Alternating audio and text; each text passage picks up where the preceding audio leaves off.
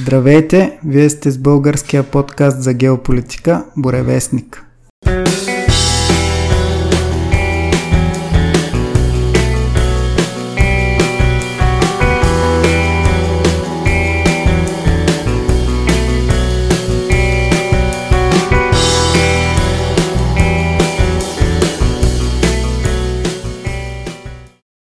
Днес ще говорим за една съседна на нас държава, с която сме имали много вземане даване през вековете. И като цяло българския народ има доста противоречиви мнения за нея. Не е случайно. Става дума за Сърбия, като сме поканили един гост, който е доста запознат по темата. Това е Никола. Никола, здравей! Здравейте! Ако искаш, можеш да кажеш две-три думи да се представиш. Да, аз съм Никола, а, лично с дългогодишен стаж в интернет спорове, дискусии, дезинформация по интернет пак и българо-сръбските отношения пак в интернет. Да. Ами, всички ние сме те наречени участници в дезинформацията или по-точно борейки се срещу нея, борещи се срещу нея, защото и за мен е вероятно и за Дани. Здравей, Дани! Здрасти! Вероятно факта, че много неща, които виждаме около себе си, просто нямат логическа връзка, не е накарал да се ровим по разни такива източници, където, както добре знаем, медиите ги наричат конспиративни, но в много случаи всъщност обясняват много по-добре действителността, отколкото официалните медийни версии, които очевидно са с друга цел, а не информация, а по-скоро по-лесен контрол над хората и по-лесна манипулация с цел да, да нямат много против силните на деня. Ами, ще дам думата на Никола. Ами, да, значи, както казахме, темата е българо-сръбските отношения. С фокус върху, разбира се, модерната епоха, понеже ние, за разлика от доста други държави в Европа, нашите отношения почват почти преди 1400 години, което се въпреки, че в историческа гледна точка не е много, в европейска гледна точка е цяла вечност. А, като почна, нали, как се появяват българите на Балканите, как се появяват сърбите на Балканите, може да се каже, че и двете групи не са всъщност автохонни то, нали, кой е, кой е автохонен на Балканите изобщо. Някъде след Великото преселение всички знаем историите, когато българите идват на Балканите, когато се сформира българската държава. Горе-долу по това време се сформира и сръбската народност. Специално казвам народност, защото при тях държавността е доста, доста флуидно понятие през това време. Както всъщност формирането на България, така е на Сърбия се различават, така се различават и техните хора. Днешно време знаем, че има три групи на славянските езици, народи, източна, западна и южна, но тогава, в древността, някъде в 7 век, 6 век, тези, тези групи са били по-скоро две. Източна и западна. Нали, може, може доста да се спори нали, кое е как, но ако го приемем така и българските славяни, или поне славяните, които са станали българи, през вековете идват от изток, а, от източната страна на Карпатите, през Дунав. А, сръбските и харватските племена и масата други племена, които населяват Динарските планини, Далматия и другите области, които бяха в бивша Югославия, идват от, от запад. И това е първата, нали, разлика. И като цяло самите народности на Западните Балкани, Харватия, Сърбия, се основават на едно племе. Докато българската народност се основава на няколко племена, които са българското, което държи цялата държава, а, славянските племена, които сформират гръбнака в Мизия, в Македония, в Тракия, в, в Влахия и местните населения, които са останали още от, от Римската империя. Отначало сръбската държава де-факто не съществува. А, по-късно, когато България се разпрострира и почва да става сериозна заплаха за Римската империя, сръбската държава или сформирование се превръща в главни, главно, главния проводник на римските интереси против България.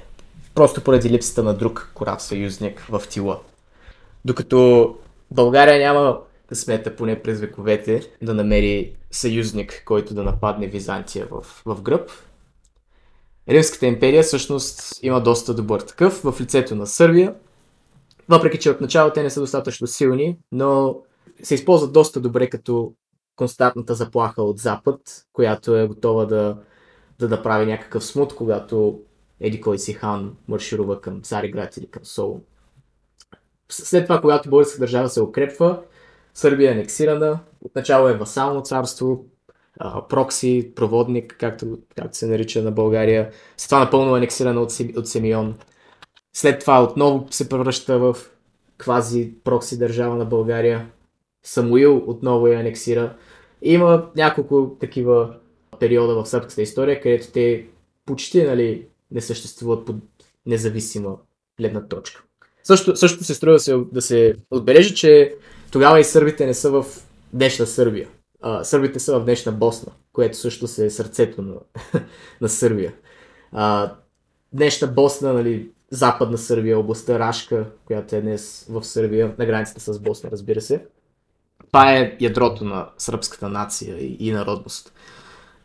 Области като Белград, Ниш, а, които са традиционно двата най-големи сръбски града в момента, те са не би го казал даже като гранична област, а като просто централни български области. Белград, например, който още в началото се споменава като изрично нали, българска крепост в кореспонденции с папата. Унгарците, когато идват, даже има един смешен момент, където старото унгарско име за Белград е Болгар, нещо си, което означава българска крепост и те чак в доста по-късен период сменят, когато това става сръбската столица през 19 век. И сръбската държава се сформира по-скоро на територията на днешна Босна и крайната западна част на днешна Сърбия. В тека на вековете те лека по лека са изтискани на изток. И де-факто, когато идва същинското основаване на сръбската държава, както я знае като държава днес, което става през 14 век, това се превръща в, а, как да го кажа, това е обединяващия фактор на сръбството, което е днес, ако мога го нарека така. Едва 14 век Белград става минава от, от български в сръбски ръце, което е доста по-късно сравнено, например, с области като Македония, Косово, Ниш. А, сформира се доста здрава сръбска държава при Стефан Душан, която въпреки, че не е съюзник на България, е доста по-близка до България, отколкото днешна Сърбия е до днешна България. Има династични връзки, религиозни. Езикът също е доста по-близък, защото официалният език на средновековна Сърбия през това време е де-факто базиран на диалектите, които са в централната част на Сърбия. Това ще го споменем по-късно, нали, днешния сръбски език на какво е базиран, но има доста развинаващи се гледни точки между средновековната и днешната сръбска държава. Може би главна, главната точка на кървавия конфликт между България и Сърбия започва през турското нашествие. Отчасти защото сърбите като главната балканска сила през това време, те са хегемонът за известно време, около 20 години през управляването на, на Стефан Душан те, те успяват да запазят както и населението си, така и силата си, защото поначало не граничат с Османската империя. Османск, а, османските нали, тогава още не са империя, но всичките завоеватели, които идват, във всичките, във всичките си приобщавания на, на земи, които стават част от Сръбската империя, те де-факто не водят войни толкова, няма кръвопролития, това доста се различава, например, от Симеон, който води доста кърви войни, за да установи България. Сръбската държава просто по един или по друг начин дипломатически успява да присъедини голяма част от Западните Балкани. И де факто те мисля, че не водят нито една голяма война срещу някого. И очакването е, че тази силна и запазена Сърбия ще успее да се превърне в хегемонния фактор, който ще отблъсне османците. И това се проваля. както всички знаем, на първата битка при Марица, когато сърбите, поне сръбските генерали, които те, разбира се, нали, генерал не е добро понятие за средновековния водител, но правят такива нали, огромни гафове в войните си с ранните османци, че успяват да погубят голяма част от българската и разбира се тяхната сръбска армия. А, по-напечено става, когато те също стават васали на Османската империя и сръбската държава се превръща, може би както е била старата средновековна Сърбия за Византия, като шило в гърба на България. Те се превръщат в шило в гърба на Търнското царство и на Виденското по време на османските нашествия. Това е битката при Никопол, което де-факто терминира българската държавност.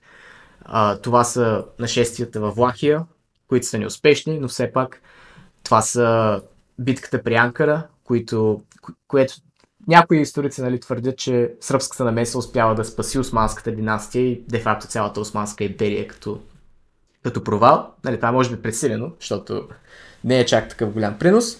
Та чак до преземането на Цариград, където също сръбското деспотство участва на страната на турците. Разбира се, да, това не остава нали, незабелязано от, от балканците, от българите най-вече, които са най- най-много пострадали от това. И оттам почва разделение на доста силна основа. След това, разбира се, сърбите в ранната Османска империя може да не са равноправен член, както мисиоманите, защото в Османската империя мисиоманите са, са равноправните членове на държавата, но все пак са едно стъпало над някои други християнски народи. Главно заради частта, която играят доста от ранните сръбски държави в османските завоевания.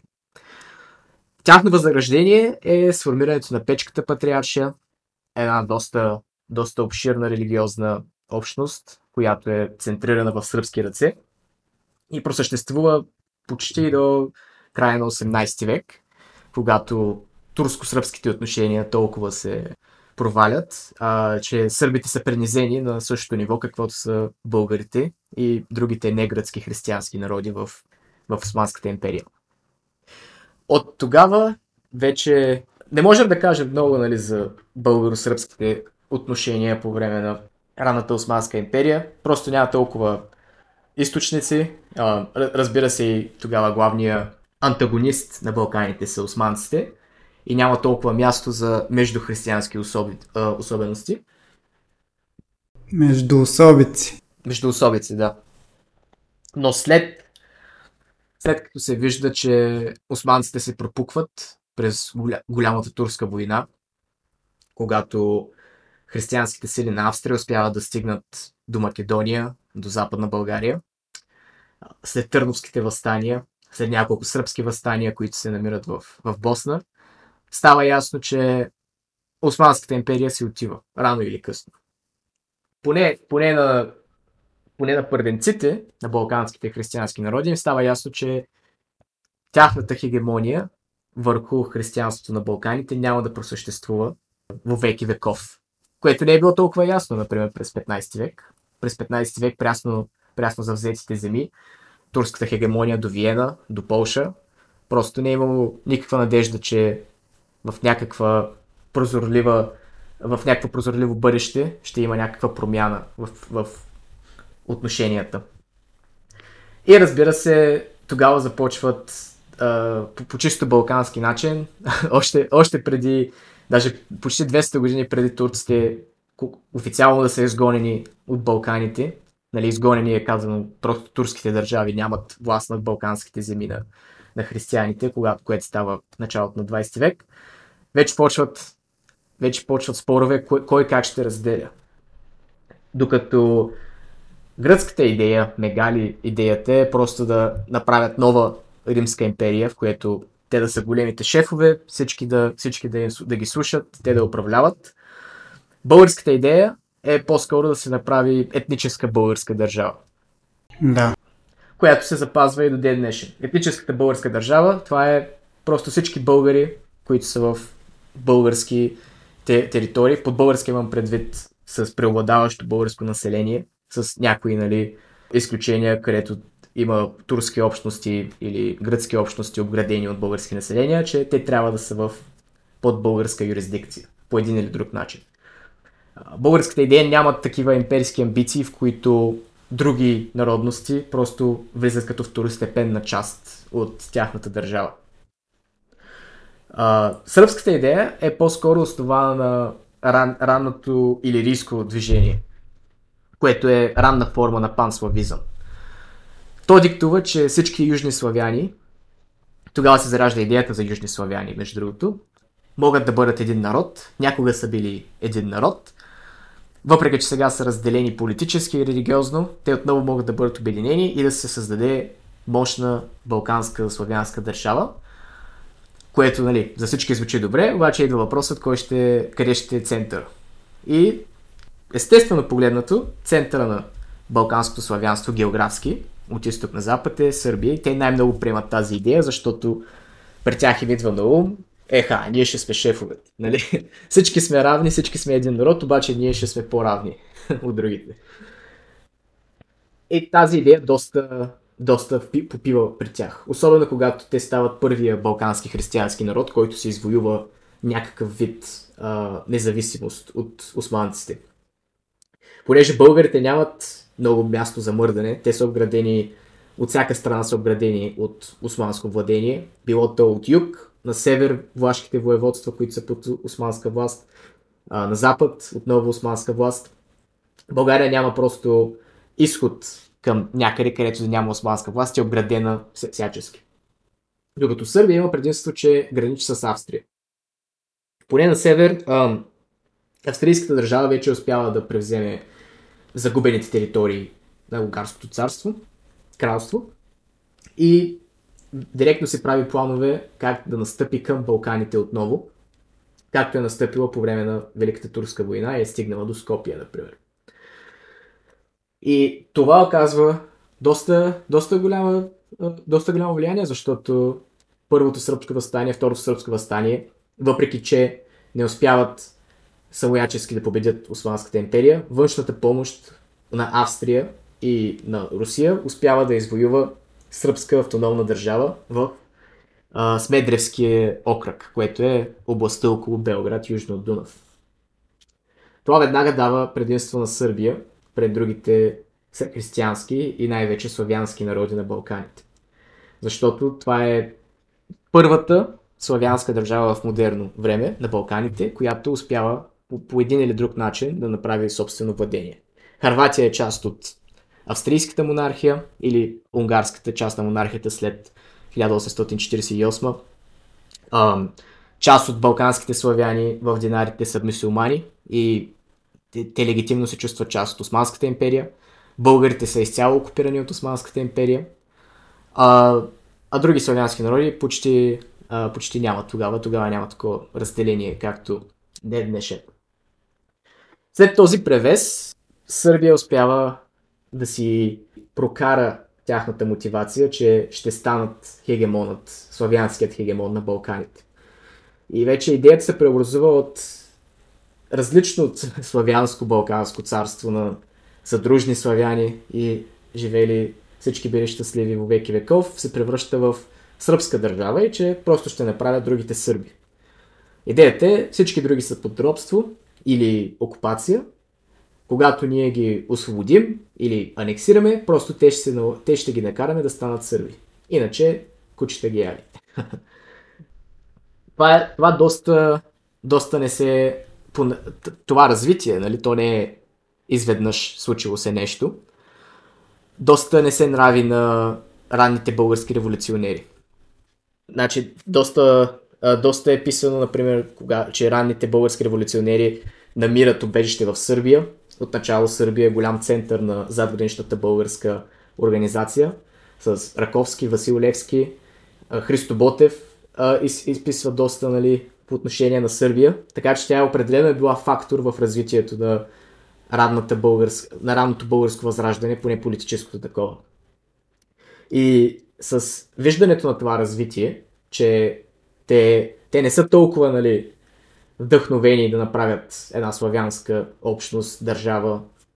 Те искат да направят една Сърбия, което се доста противопоставя на идеите на ранните революционери и даже бих казал, че ги тика към повече, към чисто български национализъм, отколкото панславистка идея. Редно е да спомене какво става с езика на Сърбия, защото тогава вече се кодифицира истинският днешен сръбски език и той е доста по-различен, как споменахме по-рано, от средновековния сръбски. Главно заради Вук Караджич. Реформата на Вук Караджич де-факто кодифицира сръбският език на диалекти, които са в днешна Херцеговина и в Северна Черна гора. Което е доста странно, защото те тогава не са били част от Сърбия, нито днес са.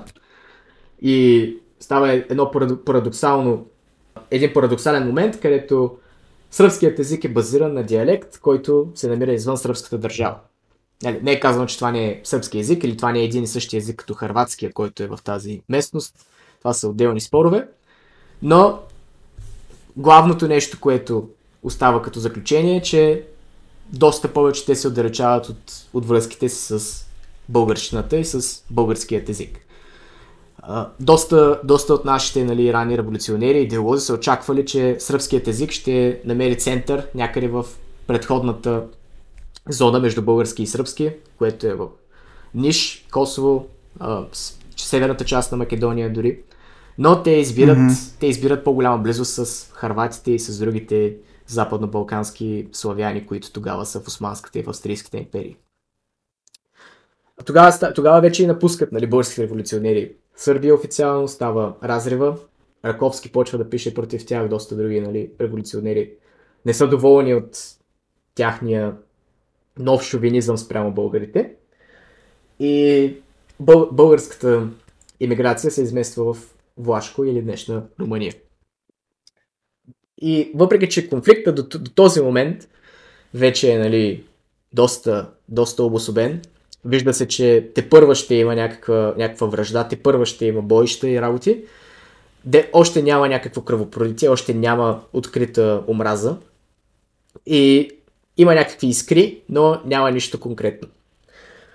По време на руско-турската война, става, може би, първото пререкание, ако мога да нарека, между българи и сърби.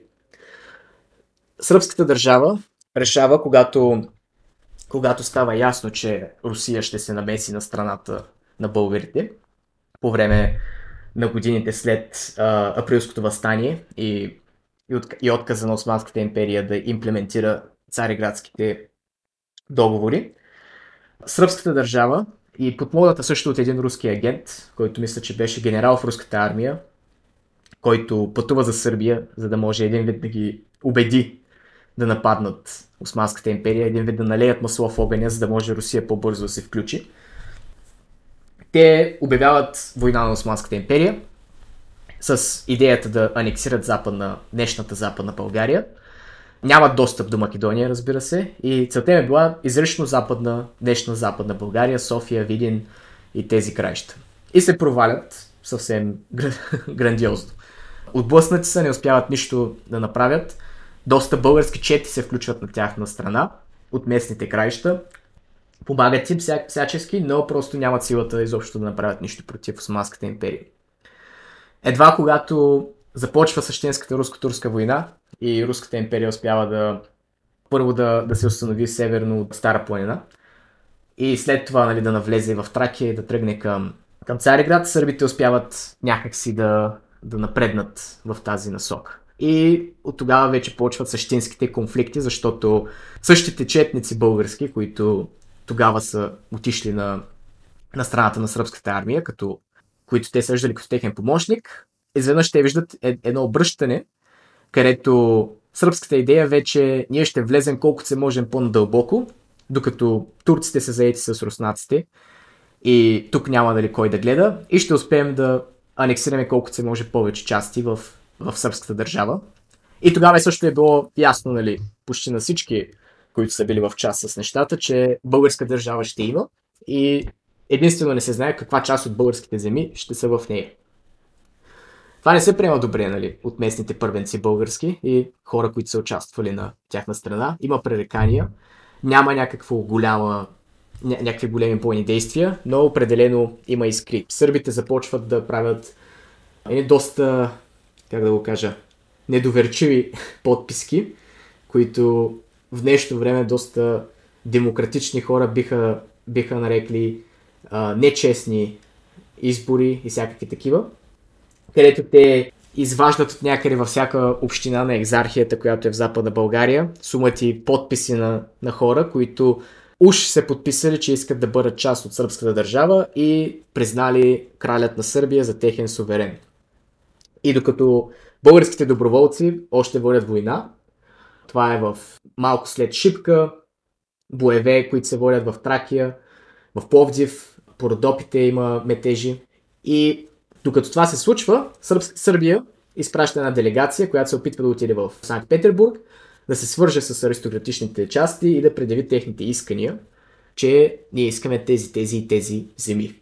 Един вид да отреже България почти до София, да вземе Виден и доста нали, апетитни части от България и изконно български части, които в днешно време просто никой не би си представил, че могат да бъдат извън България. Нали, не мисля, че някой българин би си представил, че Перник може да е сръбски град днешно време. Това не се получава. Може би защото има българска емиграция, която също се опитва, разбира за тези опити и се опитва нали, да, против, да противодейства. А, разбира се, това не е главния, това не е главната причина. Главната причина е просто действията на граф Игнатиев, който в разрез, в разрез с императорската политика и като цяло руската политика подписва Сан Стефанския мирен договор, което поставя всички под постфактум. И де-факто даже поставя доста големи скандали между руско-австрийските отношения, руско-сръбските отношения. В крайна сметка, след финалния Берлински конгрес, вече бих казал, че България е нали, в малко по-добра позиция спрямо сръбските искания. Не е перфектна, защото нали, на Сърбия са отстъпени просто няколко, мисля, че е отстъпено Враня и, и няколко села около, около Цариброд. Но в крайна сметка те не получават дори, може би, 20% от това, което са искали от Западна България. В крайна сметка това не им се понравя на, на сърбите. Още повече сближава тях с Австрия. Започват да виждат Руската империя като недоверчив съюзник въпреки, че те не са били точно съюзници през годините, това пак ще го споменем по-нататък, но доставя някакъв, някакъв вид на недоверие. Доста голяма част от руската аристократия също е на това мнение. Главно заради това, защото съществува руска аристокрация от сръбски происход. Това е доста, доста интересна част от а, историята на Русия и на, и на Сърбия и техните отношения, че в ранния 19 век и края на 18 век, голяма част от емиграцията към Русия идва от сърби. Доста голяма част се заселват в днешна Украина. Има една, даже една област наречена Слава Сърбия, понеже е било предвидено, че цялата област ще се засели с сърби от Балканите, които бягат а, от турските безчинства сърби от Австрия, които бягат от унгаризация или, или някакви други австрийски политики, които ни им позволяват да бъдат православни. И доста голяма, доста голяма вълна заформя един обемен контингент аристокрация в Русия, които са от сръбски происход.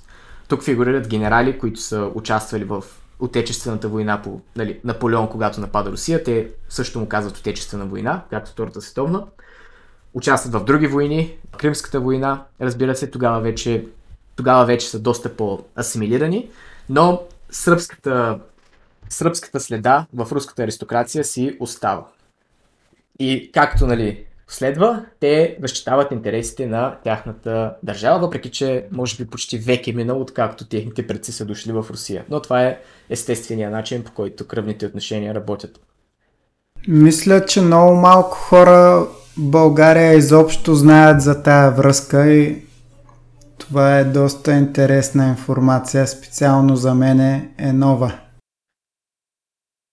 Да, а, по принцип българска емиграция също съществува в, в Руската империя, но по, поради няколко причини тя не успява да, да пробие до високите ешелони на, на, на руската държава. Поради първата причина е, че България е доста по-близка географски до Руската империя. А, като се сметне, че след началото на 19 век анексията на Бесарабия, вече българските земи де-факто граничат с Руската империя. Това движение между България и Русия първоначално не е, не, не е някаква персистентна миграция. Защото българите, които граничат с България, те не успяват да се асимилират толкова много. До ден днешен българите в Бесарабия, а, освен това в другите части на, на Руската империя, които са близо до България, които биват заселвани от бежанци, те не успяват да се асимилират в, в тази маса, която е дали малоруската, която днес е украинска, или като цяло нали, великоруската, която днес е руската нация, те, те запазват облика си. А, също така, сърбите, които отиват в, в Русия, те първоначално повечето от тях всъщност са преминали през Австрия. И де-факто са второ поколение мигранти. Докато, докато например, бащите и майките им или те самите са емигрирали първо в Австрия, после в Русия, те изгубват доста по-голяма част от връзките с, а, с техния бит, култура и по-лесно се асимилират в руската култура. И разбира се, в, във всяка държава, особено през 18-19 век, ако ти не се асимилираш в културата на, на тази държава, ти няма да стигнеш високите ешелони. Няма да се случи, че някой чужденец, който настоява да бъде чужденец, не е асимилиран, ще успее да, да стигне до висок пост. Също... Да, то, да. то извиняй, това е феномен на 21 век, даже бих казал, дори не и на 20. Напоследък ги виждаме тия неща, където целта е да не се асимилират, а да си запазят културата, тъй да се каже. Което за мен е е грешен подход, т.е. ти ако отиваш на друго място вече, емигрираш да живееш, логичното е да възприемеш нравите на съответното място, а не да се опитваш да си наложиш твоите.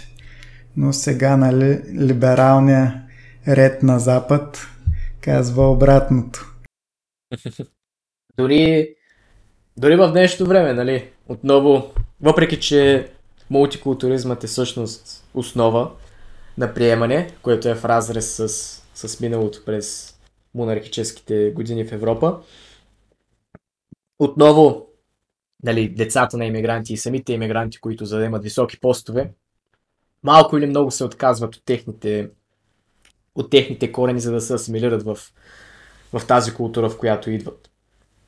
Да, така е. Де-факто е така, въпреки цялата пропаганда. В крайна сметка нещата не се променят толкова бързо в действителност спрямо думите, които могат много лесно да всякакви неща да говорят, но на практика нещата не стават така бързо. Да, особено за българите в Бесарабия, които сформират една изолирана общност на ръба на империята. Те те са представени с едни почти голи земи, които си колонизират, правят си една малка България и доста малко от тях имат някакво желание да отидат в Москва или в Санкт Петербург на другия край на империята, за да преследват някаква голяма цел. Както знаем, доста от тях се завръщат в България при първа възможност. Тяхната връзка с, с, нали, с родните им земи е доста по-силна, отколкото иммигрант, който ще дойде от доста по-далечна земя.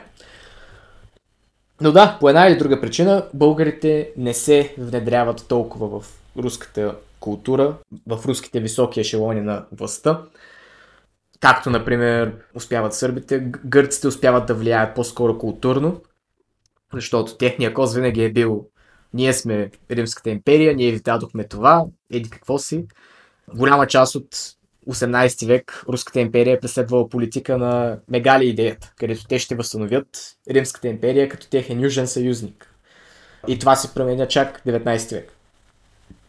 А действителността е, че ние сме всъщност, да, до голяма степен посредник, но ние даваме на руснаците и, и православието, и писменост, и за което аз много често обичам да казвам, че Русия е наша духовна дъщеря. Но доколко руснаците днес го оценяват, или дори в 19 век, както и ти казваш, е съвсем друг въпрос. Да, и аз не мисля, че те, те обръщат такова внимание на, на този факт. Отначало, защото през това време, нали, България де-факто не съществува. Българите почти не са успели да се възвърнат като собствена маса народ. Гърците, въпреки че и те са част от поробената християнска част на Балканите, успяват по някакъв начин да се запазят лостовете за влияние. И разбира се, хилядолетните истории за какво са направили преди 2000 години, 3000 години. Но това е чисто гръцки подход и това е техния начин за правене на неща. Едва, едва когато с българското просвещение и възраждане, както ние го наричаме, и излизането наяве на българската история успява да се прокраднат в руското общество тези движения, където хората всъщност нали, казват, чакайте малко, ние не сме ние не сме проводник на Римската империя. Всъщност Римската империя е била наш враг, както сме водили сумати войни с тях. Всъщност ние произлизаме и идейно, и, и като нали, устройство на държавата от Българската империя, Българското царство, което е протогенера на основателя на славянската идея за царство и за държава и за империя. Тя е едновременно първата такава държава и тази, която е положила всичките основи на какво е да си славянска империя. Това се случва нали, чак в, в, в късния 19 век. Няма чак такива отрязъци, въпреки че, въпреки че например, с а, движенията за просветителите, Кирил Методи, някои други нали, славянски произведения, които излизат наяве, Руската империя почва и този, а, как да го кажа, процес, където българската народност успява някакси да се доближи до тях. А, и разбира се, ако това не се беше случило, нямаше да има руско-турска война. Това е просто, нали, как да го кажа, доказателство, че тези процеси са започнали и са били на някакво ниво тогава. Защото до 19 век нещата са били, значи имаме, имаме едни сърби, които са, имаме доста нали, квалитетни хора, които са в нашата армия, в нашата държава и ни помагат, казват, че нали, те са ни братя. Има едни гърци, които казват, че те са ни дали науката, всичко и, и те са поробени, тъй че трябва да ги да им помогнем да ги освободим. А тези българите, те изобщо не ги знаят какво са, кои са. И чак с, с след Паиси и след няколко други автори и с разкриването на тази стара история, вече почват да, да излизат нали, наяве как всъщност са били нещата. Това разбира се се срутва след а, разрива на българо-руските отношения в края на 19 век, но все пак можем да кажем, че го е имало това нещо. Даже доста говори за, за това отношение. Например, мисля, че четох имаше писано някъде как ам, граф Игнатиев с няколко руски членове на руската дипломатическа мисия, когато били на среща в някаква, мисля, че беше османска държавна среща или не помня какво, където са били поканени чужди консули. Гръцкият епископ, който е бил там, разбира се, е излязъл и почнал да разказва доста а, възхвалено как гърците са дали всичко, на еди коя се държава те какво са дали, как те, те са основата на света и нали, без, без Гърция просто свят няма. Планетата Земя спира да се върти. И, и част от руската дипломатическа мисия, понеже те казват, че те са дали словото и религията на Русия, и част от дипломатическата мисия нали, казва, че всъщност българската държава и не, не мисля, че казва директно българска държава, но българските монаси, като Наум, Наум Преславски, Климент Охридски, де-факто правят основата на славянската писменост и става грандиозен скандал. Нали? Грандиозен под формата на официално събиране. И да, и, и може би най-голямата, най-голямото доказателство е просто Сан Стефанския договор. Не знам, не знам дали нали, в, нашата, в, в нашата среда е доста, доста изписано за граф Игнатиев, че едва ли не той, той е искал да разпърчетоса българския народ. А, има някакви безумни неща писани, че той е, той е наредил Левски да бъде обесен И сумайте, нали, Да, да. други неща, които... Чели сме ги русофобските опорки, които наистина звучат супер нелепо, но хората, които не са запознати, може и да има такива, които се връзват. Да, мен по принцип най- най-интересното ми е, че ра- разрива, който те се опитват да направят е точно обратното на това, което а, се е случило. Значи, според тези хора, които го пишат това, българо-руския разрив е между Игнатиев от една страна и българската част от друга страна. А де-факто това, което се случва е, че Русия е доста по недобронамерено на- насочена към нас в сравнение с Игнатиев. Даже до една степен руската общност почва да смята Игнатиев като един вид като българския княз. Един вид той е почнал да се има за български княз и всъщност работи за българите вместо за руснаците, за техните интереси. Има Мгм. редица нали, а, скандали, нали, дали той всъщност защитава руските интереси или просто е, има някакъв стокхолмски синдром и е почнал да, да се оприличава с тези местни българи, които използват руснаците. Това разбира се всичко, всичко се доказва, че е така, когато той подписва Сан Стефанския договор. Защото споменахме, това изобщо не е било плана на, на императора, той подписва пакт с Австрия, че това няма да се случи. Обаче Игнатиев просто го прави, нали, за да може да ги постави пред постфактум и един вид да избута малко напред нашите интереси. И, и разбира се, Да. неговите интереси, защото той иска да стане първия княз на България. Което не се приема добре от императора, царския двор и те го на- натикват в трета глуха а, до края на живота му. Но редно е да се каже, че има и такива българофили в, в руската а, част. А, да, и може да кажа, нали, следва освобождението. България не получава Сан Стефанския си формат. А, никой не го позволява това. Разбира се. Нито, нито руският император го е искал, нито австрийският, австрийският най-малко, разбира се. А, британците изобщо не са били зарадвани от идеята, че ще има огромна българска държава на край проливите, които се подразбира, че те ще бъдат приятели на Русия. Нали, Русия си прави съюзник южно от, от Дунав. И България просто се превръща в княжество България и Румелия, които поне на хартия се управляват, поне, поне княжество се управлява от султана.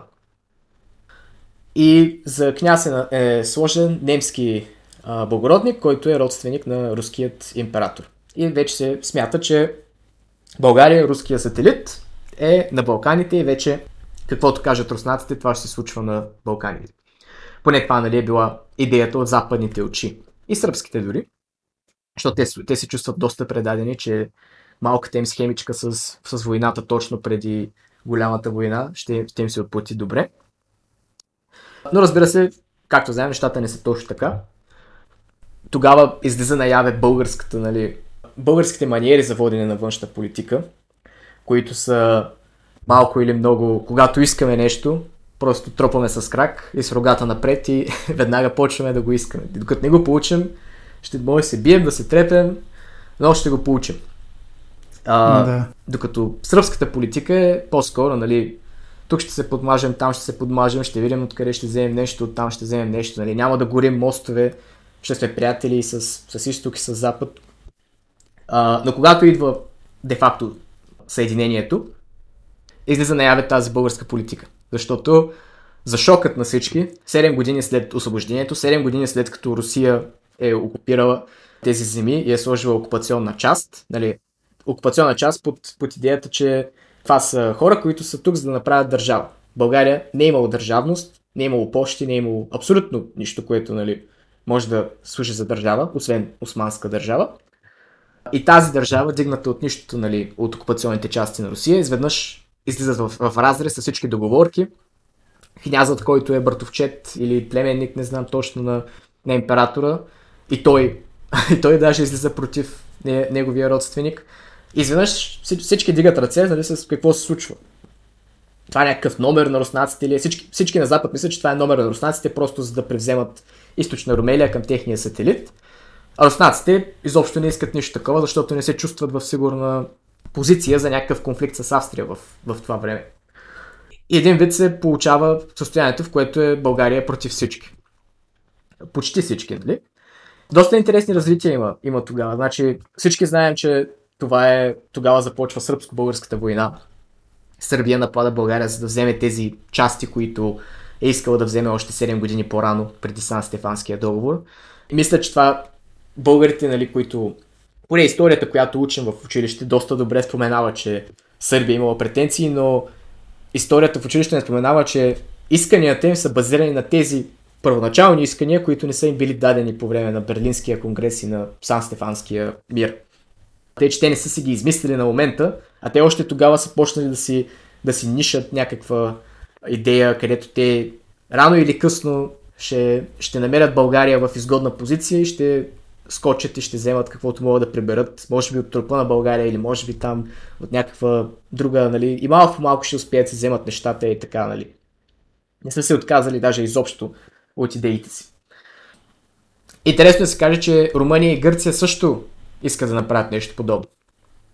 Румъния е интересен случай, защото въпреки, че румънското, а, румънската държава, която също е новосформирана след последните 20 години, която първоначално не иска Добруджа, поне Северна Добруджа, която е дадена, изведнъж а, за 7 години виждат, че добре, значи няма да можем никога да се вземем Бесарабия от руснаците, те отказват, дадоха ни Добруджа в замяна и виждат, че България е в неизгодна позиция и почват да искат и Южна Добруджа. Тогава се появява и първоначалната румънска идея, че те ще поискат Южна Добруджа и, и нали, ако, ако всичко стане както, както, както ние искаме, ще можем още по-надолу да влезем и да даже да анексираме големи части от Мизиел, които са части от България. Там няма нито един румънец. Между другото, румънци е имало единствено в крайно западната част край Видин.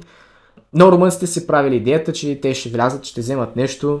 Нямат си идея какво ще правят с тия земи първите години Добруджа е била почти недостижима нали, за централна Румъния, защото Дунав е доста сериозна река. Няма ли са мостове първите 30 години, дори първия мост чак 1898 го правят. Но са искали още и още. Тогава единственото нещо, което спира Румъния е предупреждение от, от Руската империя, защото те са искали да избегнат някаква по-голяма ескалация, от която ще могат да, да поемат.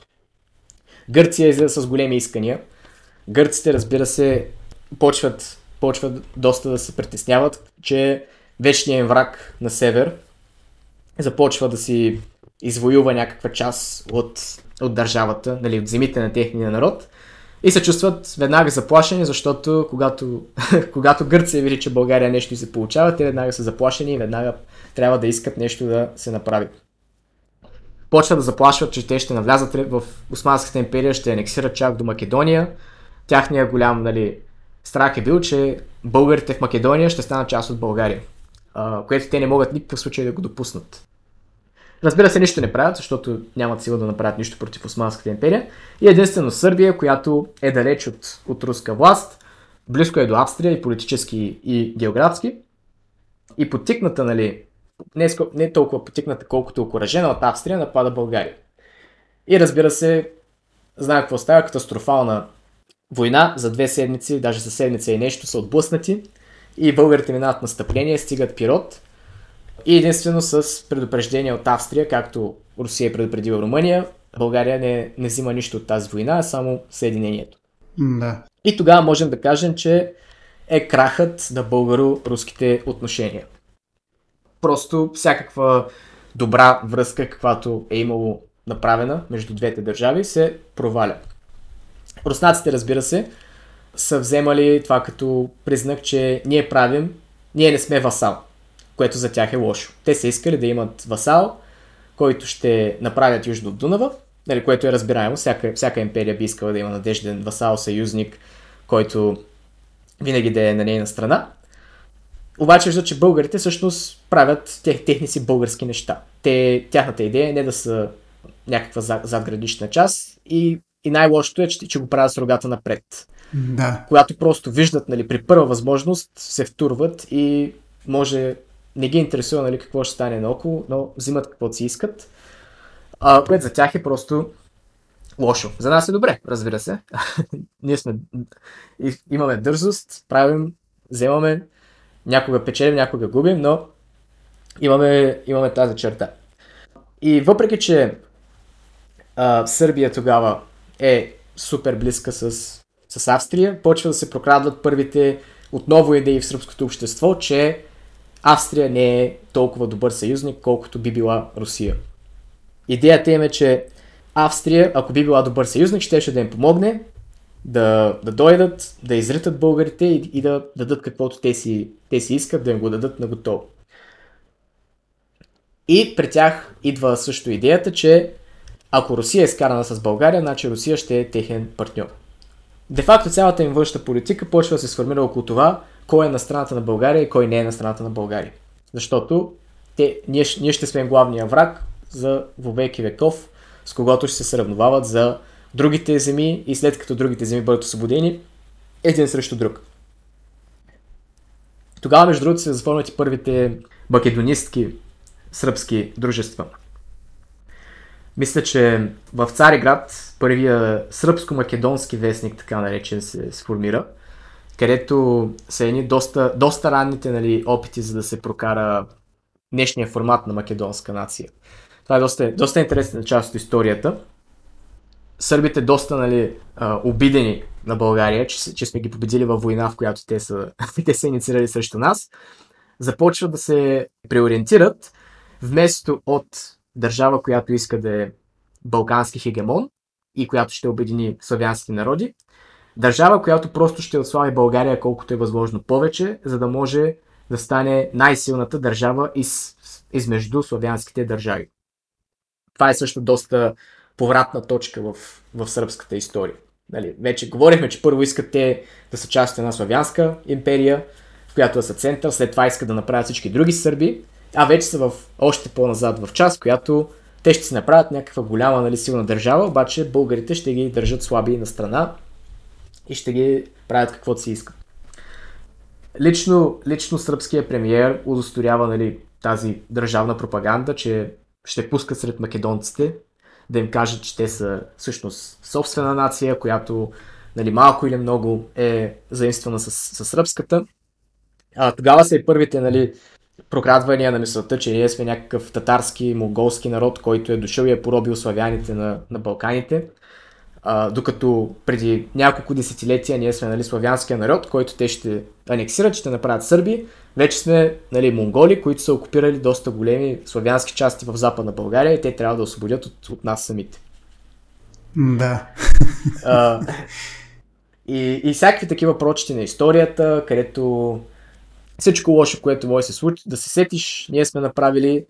И разбира се, нали, тогава няма, няма доста заформена добра историография и те могат да се насосват всичко както си искат. Скопие е сръбска столица, въпреки че е било само 20 години. Българите това са направили, онова са направили. Много обичат да се преписват нали, техните, техните неща, че ние сме помагали на турците, че ние сме приятели на турците, защото турците са позволили да има екзархия. Всякакви нали, такива идеи. И може да се характеризира, че тази първоначална пропаганда, въпреки че е доста, ама доста, нали, как да го кажа, припокриваща се с днешната македонска нация, до толкова, че може да кажеш, че а, то, то почва от там, тя се проваля. И никой почти нали, не успява да го приеме това. А, стипендиантите, които те взимат, има една има едно дружество на Свети Сава, което пак държавно дружество, което и цели да вземе деца на първенци от Македония, да ги обучи в Сърбия и да ги върне нали, като техни агенти един вид. Доста е интересно как, доста е интересно как това е било преди 100 години. идеята, че ти взимаш някого от държавата му, даваш му стипендия да учи в твоята държава и той се връща и става твой агент, е било вписано като държавна, държавна идея и голяма геополитическа нали, идея. Което в днешно време, ако кажеш на някого, че като вземе студент на, на стипендия от някоя друга държава, той ще и стане нали, техен агент е просто не може да се каже такова нещо. Обаче тогава е било с тази идея. А, разбира се, а, и в това... Извинявай, че те прекъсвам. Само една, един нюанс. Аз съм чел, че всъщност първоисточника на сръбските претенции към Македония се явява след нашето освобождение Австрия, които са внушили нали, на сърбите да, да имат претенции към Македония, като идеята е да са скарани Сърбия и България съответно Русия да не може да има влияние и на двете и на целите Балкани, кажи речи. и всъщност оттам тръгва цялата работа. И оттам също това подтиква и, и сръбско-българската война след Съединението. Ами, може да се каже, че Австрия, да, има голяма, нали, голям принос за това нещо. Ама има и няколко други перспективи, които са... Австрия винаги е виждала Сърбия като следващата част на тяхната експанзия. Да. Австрия никога не са искали да направят силна Сърбия, както например е искала Русия. А, никога не са искали Сърбия да има някакви големи нали, завоевания, емансипации или нещо такова. Въпреки, че те са ги подкрепяли, също така Австрия също е искала Сърбия да е като техния мост между тях и Солун. Нали, това са били доста, как да го кажа, имагинерни нали, амбиции на, на австрийската, австро-унгарската вече висша класа, където в един доста нали, добър подход Австрия ще се върне нали, до, до място, където успява да, да стигне по време на Великата турска война. Това, това няколко пъти го казвам, обаче тази война наистина е доста допренесва за, за идеята на тяхната величественост, понеже никога не са стигали по-напред, отколкото нали, днешна Македония. Това е доста голяма експанзия за тях. Сърбия ще е техния мост между австрийската сърцевина, Панония и Солун, където те ще намерят техния, техното пристанище. Понеже Австрия има един голям проблем, че нямат нито едно кадърно пристанище, откъдето да се направят колониална империя или каквато да е империя. А, да. И за тях това, тази идея е била Солун. А, това се вижда, това е доста нали, амбициозно, като го погледнем от днешна, от днешна гледна точка, обаче като погледнем също така други държави след Първата световна война, колко са се разширили, Румъния колко се разширява, Сърбия колко се разширява, идеите, които са имали руснаците, договорени с англичаните, че ще анексират целия, целите проливи, ако спечелят, не е било немислимо за тези години да има огромни, нали, огромни прекорявания на граници. И въпреки, че е амбициозно, за тях е било нещо, което са можели да се, към което е можело да се стремят. А, разбира се, австрийците не са искали да направят македонците сърби.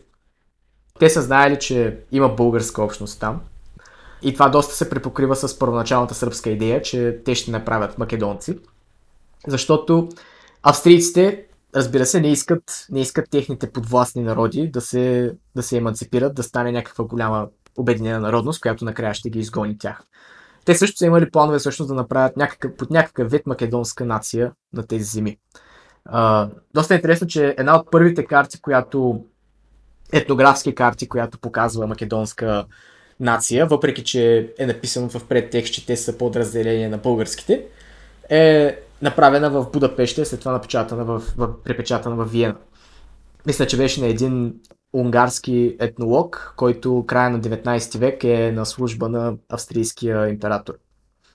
Та е много интересно направено, че българите са отбелязани българи, сърбите са отбелязани сърби, отбелязани са босненци и македонци, въпреки че с малък текст пише, че някои, някои ги смятат за подразделение на българите. Обаче тогава нали, почва да се прокрадва идеята от там, че ще се направи някаква нация там.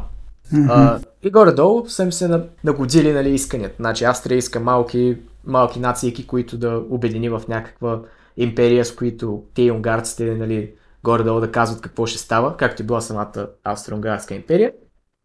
И сърбите просто искат България да няма. Това да не е България.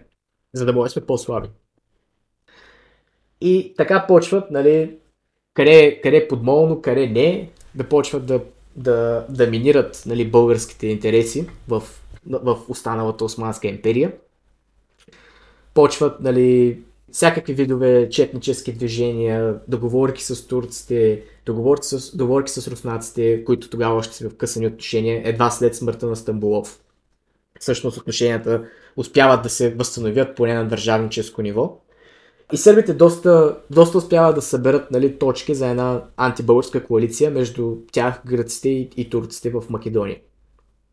А, това, което се случва в Македония е, че нали, споменахме за тяхната идея, че се направят агенти. А, това се проваля тотално, но ама толкова тотално се проваля, че самите агенти, които нали, те наемат и плащат обучение в Белград, после стават основатели на българските четнически движения. Това са Даме Груев, Кръстю Месърков и сумати други хора, които след така да се каже, нали, вербовка в самата Сърбия и всякакви нали, техни опити, след това стават бойци на българската, на българската страна в Македония. Да. Сърбите им става ясно, че няма да стане тази работа нали, сами и се заформя една слаба коалиция между сръбските власти, гръцките власти и четници и турската местна власт в Македония. Да, и, и тогава пак се проявява нали, това е интересно българско качество, че когато искаме нещо, тропаме с крак и, и ще го вземем. Докато да. Македония е била доста, доста като регион мултиетническа. В самите етноси нали, имало разделения, както най-вече български етнос между патриаршисти и екзархисти. Българските местни организации решават, че ще правят всеобщо възстание. С идеята, че България ще се включи и всичко ще стане мети масло и, и ще се присъединят или като една, един вид нова източна Румелия или директно към България. А, това, това се случва не само в Македония, това се случва и в другите краища, граничещи с България. Но това се появява като една стратегическа грешка, защото всички, всички външни сили се обединяват против тях. Това са сръбските, гръцките, Османската империя, разбира се, външна подкрепа няма. Самата България не може да, да, да ги подкрепи, защото тогава още нямат сила. Това е, въпреки че ни се струва като едно безпомощно положение, където е нямало как, нали, трудно ще се, трудно ще се представим, че едно възстание България ще дойде и ще победи Османската империя. 10 години по-късно се случва точно това, даже без възстание. През Балканската война, обаче те просто не нацелват момента. И това, се, това, което се случва е, че българската църква търпи доста големи поражения. Доста хора са избити, доста още повече емигрират. И чуждите пропаганди почват да печелят превес в българските части или поне граничните български части на Македонската област. И се достига до момента, където България вече, когато е готова за война, не може да извърши това сама, защото българската общност в Македония е изтощена и просто няма гръб, на който ще може Балканската война да се осъществи чисто в българско-турски формат. Също така няма и подкрепа на великите сили, в която да подкрепи само България. И България един вид се принуждава да участва в пакта на балканските държави, който прави Балканската война, който е под егидата на руския император. Това, нали, знаем как протича първоначално много добре. България изнася цялата война на нейн гръб. Втория най-голям посредник е Сърбия, която също, въпреки че не са срещу главните османски войски, успяват да правят доста големи битки в, в Северна Македония. И на трето място е Гърция, която общо взето просто ходят по селата и, и си слагат знамето, където, където успяват да влязат. Да, до, доста е интересно, между другото, че Гърция по време на, бой, на боевете с българите губи повече хора, отколкото в цялата турска епопея, която прави срещу Османската империя. Mm-hmm. Наистина може да се каже, че Гърция просто обикалят и където влязат а, се слагат знамето. Интересно е, че български четници като Васил Чекаларов помагат на гръцката част, така че даже не са и сами в тяхното ходене по села. на, на места почват на места, когато войната е почти приключила, под идеята, че балканските страни са превзели целите Балкани, българите са пред Цариград и просто се опитват да капитулират Османската империя. Гърците почват едно много мазно движение, в което правят необявена война на българите в, в Егейска Македония. Българската част е разположена около стието на река, река Струма, мисля. И голяма част от, от войските са точно пред Солун. Даже влизат в Солун малко след гръцките, но след това се установяват малко северно от Солун. И гърците виждат момента, че българската част е, разбира се, на главния фронт и почват една необявена война, за която не се пише много нали, в, в днешната история, международната. Насякъде, където може да видиш някакъв небългарски източник, се казва Лудата война, където един луд цар или един луд, една луда държава обяви война на всички около нея, вижте ги колко са глупави, колко са луди. Това е доста нали, далече от реалността. Но в историята се е утвърдил този нали, момент, че България просто е един вид решава, че ще обяви война на всички около тях и някакси ще я спечелят. Нали? Това е... Преди време ми излезе едно видео в YouTube на, на английски. Uh, mm-hmm. Беше нещо от рода на Bulgaria vs. The, the World. Е, и разбира се, нали, всичките видеота в YouTube са под формата, където някакъв американец просто е прочел две статии в Wikipedia и прави видео, нали, не може да се очаква повече от да. YouTube. Ама доста добре представя нали, един външен човек, който няма нали, някаква задълбочена информация, какво ще разбере от аджиба какво е станало в тази война. А, но да, още 3 месеца, 3 месеца преди самата официална Втора Балканска война, започва необявената война по българо-гръцката нова граница. До тогава нямат граница дори. Първоначално е на едни хълмове около, около Солон и Енидже Вардар. Има доста нали, добри загуби, като за необявена война. Около 100-200 човека на сражение си отиват от всяка страна. Голяма част от войната пак се води от четите на ВМРО. Интересно е, че тогава самите области, които, които се сформират по време на българската окупация на тези земи, има държавна, военно-държавна окупация с установени области, на които се слагат като глави самите, самите нали, ръководители на комитетите на ВМРО. Например, Тодор Александров е глава на една част някъде около, мисля, че беше Сяр. Което е доста интересен факт, защото идва го и този момент, където нали, нашите съвсем, съвсем добри съседи македонците представят, че ВМРО е била организация, която е целяла за независима Македония извън границите на всяка държава. Те си правят нали, тяхна свръхдържава. Ама това е доста нали, интересен, нали, задълбочен факт, че българската държава е назначила главите на тези уж сепаратистски организации, сепаратистски и от България официално според, според новата история на Македония, като ръководители на самите части, които са окупирали, и, което се подразбира, че те ще станат ръководители след като се прибавят към държавата. Както Пео Яворо става кмет на Разлог, след като Разлог е освободен по време на същата война. И няколко месеца след началото на тези боища, които въпреки, че не са нали, някаква голяма новина, е нещо, което всички знаят. Всички под предвид, че българското ръководство, сръбското ръководство, гръцкото разбира се, това е известно и на, и на румънците, и на руснаците. Това не е нещо, което нали, е било скрито покрито на самата граница. Това е било, както например ние в, в, в момента можем да четем за боевете по границата между Армения и Азербайджан, между Киргистан и Таджикистан. Нещо доста подобно на това е било. И въпреки както през няколко дена президентите на Киргистан и Таджикистан се срещнаха нали, на една среща, седнаха на една маса, в момента има гранична война. Не е обявена. Това е било също и по време на Балканската война. Но по едно време вече ставало се заедно в българската публика, че това нещо не може да продължава. Не може просто нали, ние да стоим и да чакаме те да изблъскват километър по километър, докато не изблъскат до, до Пирин планина или нещо подобно.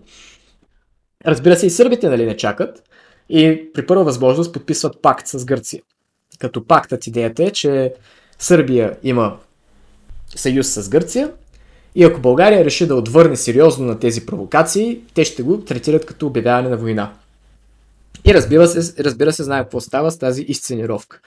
Когато е подписано премирие с Османската империя и когато се взема решение в България, че вече границата е прекрачена и че а, това не може да продължава в Гърция, почва едно настъпление и това се третира като война между Сърбия и Гърция, което по-късно се включва и Румъния. И разбира се, Русия играе като, като медиатор, който не прави нищо. Горе-долу. Да. И да, интересно е да се каже, че тогава всъщност, докато България е доста, доста поразена нали, на гръцкия фронт, до там, че губи доста земи в почти всички земи в Егейска Македония, също се изтегля напълно от турския фронт до днешната граница. На румънския фронт дори няма нали, някаква съпротива. На сръбския фронт също те печелят и влизат пак навътре в Сърбия. Което пак е доста интересен факт, че дори когато се бие на 4 фронта, пак, пак побеждаваме Сърбия. Да. И да, всичко, всичко свършва както, както знаем. Национална катастрофа. Губим, де факто не губим много, но губим голяма част от от централното Беломорие. И разбира се, Одринската част, която не е имало толкова българи поначало в тази част на Тракия. И идваме вече до момента на Първата световна война, което е пиронът, върху който се въртят българо-сръбските отношения, поне в последния един век. Какво се е случило в тази война, какво сме направили ние, какво са направили те. По-скоро винаги се намира отношение към това ние какво сме направили, защото а, сръбската идея и пропаганда като цяло се е сформира върху това, че ние сме ги предали, като, като сме се били против тях, което разбира се, нали, целият този монолог, който прави до сега до, до тази част е за да покаже нали, какво всъщност се е случило и колко е смешно нали, да се говори, че ние сме ги предали един вид две години след като те са направили абсолютно това, в което ни обвиняват за втори път. Да. И след а, началото на, на тази нали, война, която също има доста интересно начало, войната официално почва с убийството на престолонаследника на Австро-Унгария, което не е случайно, въпреки че те според сърбите е случайно. Зад убийство на този престолонаследник стои организация, която е под ръководството на един сръбски ръководител на техните служби за, сигур... за сигурност, Драгутин Димитриевич, по прякор Апис. Това е една доста интересна фигура в сръбската държавна история по това време, защото този човек не е някакъв нов. Той е доста насъден в новата сръбска политика, защото той е де-факто архитекта на убийството на, на, старата, на старата сръбска династия. Защото ние говорихме, че Сърбия към края на 19 век и началото на 20 вече се прехвърля отново към, от австрийска към русийска опека. Този човек е де-факто един вид архитекта на това прехвърляне. Защото той организира убийство на, на тогавашната сръбска династия Обренович, която управлява до 1903 и се е считала като хората на Австрия, защото са били доста добре разположени спрямо австрийската власт. И на власт идва династията Кара Джорджевич, която се приема, че добре разположена към руската власт, имат родственици в Русия, за които говорихме и прочее. Значи, интересното е, че тази смяна на властта се случва доста а, доста насилствено, защото те убиват цялото царско, кралско семейство, заедно с жена му, с него. Горе-долу както болшевиките са убили а, цар Николай. Да. И това е било доста голям скандал в тогавашна Европа, защото един вид съждали сърбите, като те убиха техния монарх. И а, това е чисто сръбски монарх. Той не е някакъв, например, като Батенберг или Фердинанд. Това е чисто сръбски монарх. Да. И той е хладнокръвно убит и заменен с, с друга част от този архитект Драгутин Димитриевич Апис, който се утвърждава като кукловод в сръбската политика. При него също се ръководи, разбира се, ръководи пропагандата в Македония, всичките тези подмолни чети, които един вид уж, уж са сръбски чети, но всъщност служат на турците, за да, за да намират някакви четници български, за да вземат данъци от някакви села български в, в в полук и подобни. Разбира се, той стои зад а, сформирането на... Той, той е тогава главата на, на тогавашната сръбска служба за сигурност и външен шпионаж.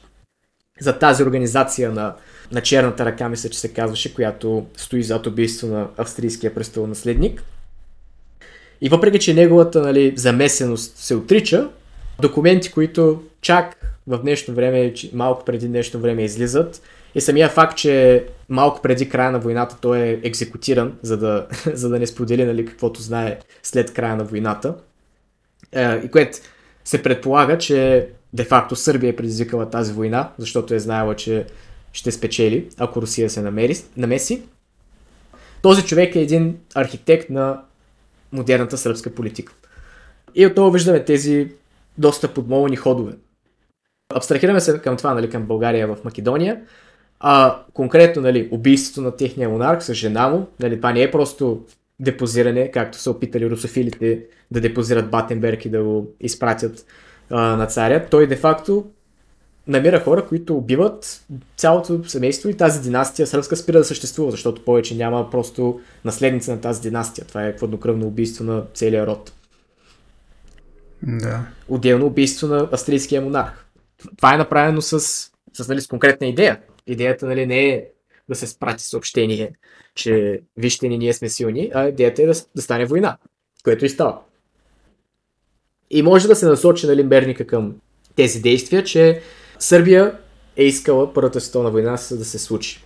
Вдъхновени от това, което се случва през Втората Балканска и като виждат, че Русия вече не е склонна нали, да е, как да го кажа, не е, не е чак толкова страхлива, че да се, че да се нали, отбегне от конфликт с Австрия или вече не е толкова добронамерена спрямо България, те го виждат към момент, в който те ще използват това и ще ги използват един вид като техния голем, който ще, ще пребие австрийците и ще вземе каквото си искат от техните нали, босненски и прочие харватски земи. Да. Да. Мога да кажа, че това е доста нали, добър ход като, като, нали, като предвиждане, защото всичко, което са планирали, се случва. Русия се включва, въпреки че няма договор за, за съюз. Това е доста интересен период в руската история, че Русия няма съюз с Сърбия, когато се случва началото на Първата световна война. Първоначално това, което се случва е, че монархът е убит. В Австрия има огромен скандал, защото това е единствения наследник на управляващия монарх. Те обявяват редица нали, изисквания към Сърбия, които даже не са чак толкова, нали, как да го кажем, а, строги, погледнати от днешното време. Те не са искали нито териториални претенции, нито никакви други. Те един вид са искали достъп до съдебната им власт и разбира се някаква лустрация или не знам каква, нали, де, десепаратизация на сръбската власт спрямо австрийската.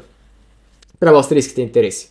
Които погледнато, нали, от гледна точка на или приемат, или просто умират във война, се, не е било чак толкова нали, трудно за приемане. Сърбия не е била чак толкова голяма или силна държава спрямо Австрия тогава. Интересното е, че те успяват да накарат Русия да им помогне. Нико, ни, никоя друга велика сила, която е била против Германия, като например Англия или Франция, не е била готова да, да, да се втурне, а, за да спасява Сърбия в тази война. А, нито са имали съюз, който да го причини.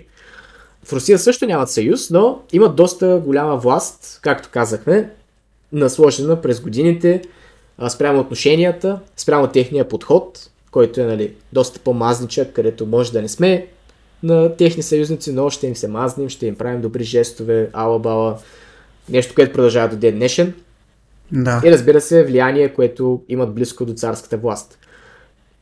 За да, за да можем да го, нали, просто да го нали, характеризираме това влияние, че, например, Григорий Распутин, фигура, която е нали, доста спорна и известна относно нали, тогавашната руска монархия и изобщо нали, какво се е случвало в високите етажи на властта. Григорий Распутин е запознат с царското семейство от а, предсесата на, на Черна гора, което служи да покаже, че сръбската, нали, под сръбска имам предвид черногорска, сръбска на Сърбия, те тогава не са били нали, нещо чак толкова различно, са имали директна връзка спрямо царския двор на Русия. Нещо, с което нали, никоя друга от балканските държави не се е чак толкова славила, че могат просто да се доберат до царския двор, да пратят някого, някакъв селенин от Сибир, който никой не е харесвал и да го сложат в, в двора на, на царете на държавата. И се е лечи, лечало, че наистина имат влияние в, в обществото на тази държава. Друго, което се личи също е, че е това, че самата преса, а, която тогава е имала доста други нали, премеждия, като например социалистическите бунтове, погромът от Япония и било е бурно време в самата Руска империя, затова става и гражданската война, също взимат техен, тяхна страна. До някъде, защото нали, от симпатии към Сърбия, но по-голямата си част от един вид негативното отношение на тях към царя. Царят е бил нещо като символ на колко безпомощна е била Русия тогава. Защото той загуби от Япония, той, той оставя австрийците да правят каквото си искат, той оставя немците да правят каквото си искат, а, оставя англичаните нали, да правят каквото си искат в, в Персия и сумата нали, други неща, в които са негодували нали, тяхната, тяхното самочувствие като Велика империя. И използват нали, това като направи мобилизация, искат мобилизация, трябва да защитим нашите славянски братя, които са на Балканите. Интересното е, че те никога не се нали, взимали в предвид нали, какво ще направи Сърбия за нас. Винаги техния, техния интерес е бил какво ще направи Русия за Сърбия. И когато дойде вече до руснаците, нали, по-нататък ще говорим нали, тази част на отношенията, вече има доста, доста разминавания спрямо отношението на сърбите към руснаците, което е интересно, но това е по-нататък. И, и да, натиска се отплаща и успява да накарат царство Русия, да, Руската империя да направи мобилизация. Което е а, доста сериозен ход и днешен също е доста сериозен ход, една цялостна мобилизация. И де-факто след ултиматум от страна на Германия и Австрия за демобилизация в рамките на един ден, започва Първата световна война. Разбира се, Австрия, застрашена от руска мобилизация над нейната граница, обявява война. Обявяването на война веднага въвлича Германия, а въвличането на Германия веднага пуска клаузите между Англия и Франция към а, техните съюзи с Русия против Германия и Австрия. По-нататък Османската империя се включва, след малко нали, затишие, което те не се знало дали ще се включат, дали няма. И първата година на войната вече имаме една нали, истинска световна война в Европа, която ври и кипи. Отначало нали, тръгва горе-долу добре, така да се каже. Нали, Сърбия успява да отблъсне Австрия, малко да навлезе дори в тяхна територия. Доста, доста добре им се отразява на морала, защото тяхната идея е било, вижте ни, успяхме да направим война, успяхме да накараме всички да се скочат за нас и даже пък и печелим. И е било просто нали, шапка на тояга. Русия отначало нали, имат малки нали, победи в, в, в Прусия и в Полша, обаче около 1914 края и разбира се 1915 нещата тръгват доста зле за тях. Първоначално руския фронт в Полша се сгромолясва. Значи те се налага се да евакуират цяла Полша. Въпреки, че имат малки нали, напредъци в, австрийската част, Галиция, днешен Лвов и Западна Украина, губят цяла Полша, което е голяма част от, от руската западна, западна част на империята. Това е третия най-голям град в империята, който е Варшава. Сърбия, докато от, отново има застой, вече идва и на дневен ред какво ще се случи с България в тази война. Българските амбиции са известни на, на цяла Европа и следователно биват използвани и от двете части, за да примамят България на тяхна страна. Интересното е било, че Западът и, и до някъде Русия са били доста добре благонастроени към това България да получи това каквото иска и да влезе на тяхна страна или поне да запази неутралитет, за да може да ги, да ги спечелят като съюзник. И отначало най-големият интерес към България всъщност е от, от, от, тази страна, нали, алиансът между Англия, Франция и Русия. Първоначално гаранциите към България са били изрично да запази неутралитет. След като вижда, че Османската империя се включва и, и, е на път нали, да се получи един мост от Германия до Османската империя, започва голямо притеснение, че ако България се включи, ще стане този мост и вече имат голям проблем. И разбира се, след, след провала на операцията в Галиполи. И първоначално идеята е била, че България ще получи неспорната част на Македония, която е била официалната нали, идея на Балканската война, ще получи Южна Добруджа, обаче ще запази неутралитет. Което звучи доста, доста добре. Не правим нищо и вземаме нали, това, което искахме първоначално. По-нататък започва да има премеждия, нали, кой какво ще даде. Разбира се, Сърбия абсолютно отказват това да се случи. Въпреки, че почват да губят нали, на фронта и виждат, че, че доста взема да се стъжнява нали, тази война. Османската империя започва да дава напрежение от към руския южен фронт. Фронтът в Польша отново почва да, да страда още повече. Те отказват абсолютно да направят каквото и да е, спрямо да дадат нещо на нас. По-нататък стигаме до един куриозен момент, в който малко преди България се включи войната, предложението на западните сили и на Русия е, че Сърбия ще отстъпи цяла Македония, спорна и неспорна част. Гърция ще върне частта, която е анексирала след Втората Балканска война. Румъния ще върне Южна Добруджа. Румъния вече се е включила в войната. А България вече ще може да се разпорежда с каквито земи иска до линията Мидия Енос. И което е просто, нали, перфектно от наша гледна точка. Да. Обаче какво се проваля? нали, е, малко спойлер, не сме ние, които се проваляме. Това, което се проваля е, че Сърбия е интересно, Сърбия е била почти съгласна за да отстъпи цяла Македония. Въпреки, че те са били с голямата си гордост, че са се върнали на българите, че са взели голяма част от България и цялата им нали, тази гордост и си отмъстили за сливница, виждат, че вече става нали, напечено и няма да е стане тази работа без някаква помощ и почти са съгласни, имат не, не писменото нали, съгласие на сръбската държава, че ще отстъпят Македония. Обаче, някой друг нали, това не иска да се случи, то друг е Гърция. Гърция е толкова много нали, опозиционирана към тази идея, че прави каквото е възможност да, за да направи така, че Сърбия да не се съгласи. Започват едни манипулации, редица телеграми има между гръцкия министр и сръбския, сръбския крал, мисля, където малко или много нали, се, се говори, че България е готова да измами. Един вид, те ще ни отстъпят нали, тези земи и ние ще се обърнем и ще ги нападнем в гръб и хем са ни отстъпили, хем ще им вземем още и накрая нищо няма да се получи. Разбира се, това нали, изобщо не е било нещо, което е планирано от българската власт, но това, което Гърция искала е, Гърция искала пълно поражение на България, за да може да свърже тяхната си нали, земя с Истанбул и с Мала Азия, за да си възродят нали, техните идеи за държава, която е на няколко континента. И след нали, този чудовищен натиск на, на Гърция и убеждаване и сумати неща, Сърбия се отказва. Казва, че няма да ни дадат нищо. И въпреки, че имат обещания, обещанието е било доста интересно. Значи, ако Сърбия отстъпи Македония, ще получат цялата земя до Словения и до Истрия, което звучи като най-добрата сделка, която може да получиш някога. Просто отстъпваш някакви чукари, в които дори няма сърби и замяна на това взимаш сумати и други земи от Австрия. И разбира се, нали, българите виждат, че няма какво да стане, вече работа е напечена и приемат немската оферта, която е нали, де-факто това, което е станало по време на самата война и влизат във войната на тяхна страна и какво става? Нали, Сърбия се срутва за две седмици, много хора умират, може би една трета от населението на Сърбия умира, половината от мъжкото население. Тия, които се спасяват от армията, едва стигат до Гърция.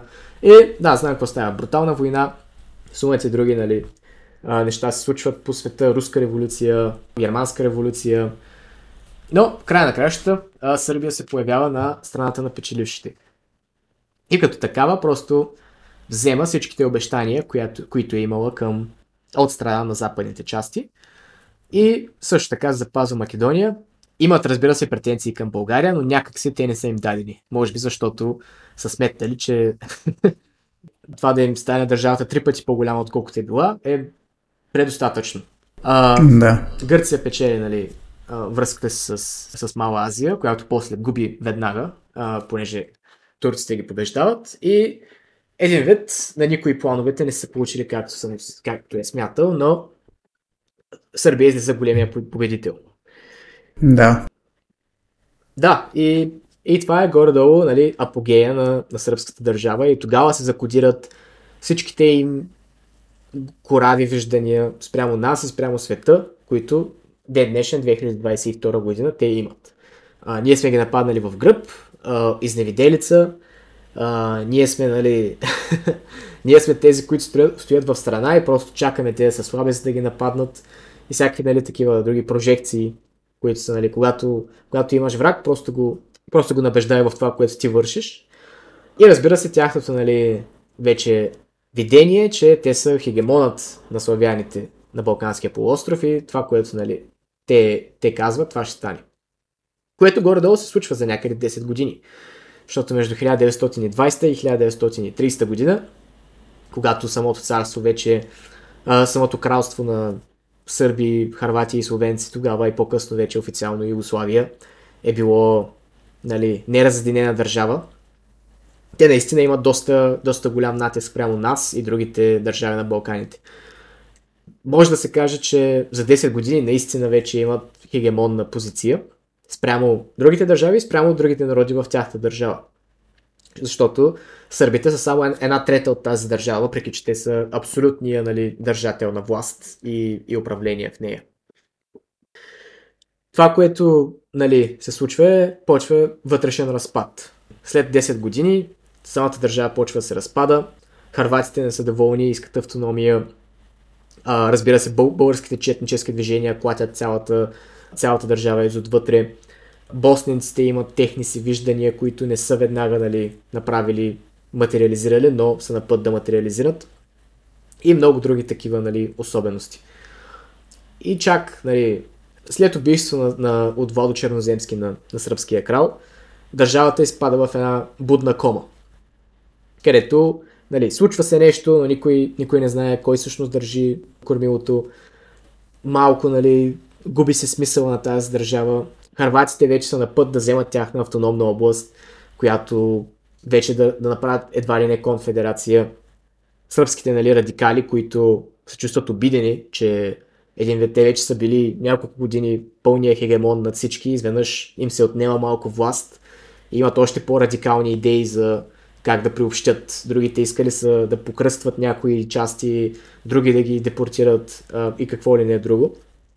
Има няколко убийства на, на видни харватски политици, които има едно доста скандално убийство, където един сръбски радикален политик просто вади пистолет в парламента, убива главата на харватската партия. И всякакви такива нали, балкански скандали, които нали, не трябва да ни очудват, защото просто Югославия не може да съществува без тия хора да се скарат. И, да. Да, и става един вид да, мишмаш. Интересно е да се каже какво също става с руснаците по това време.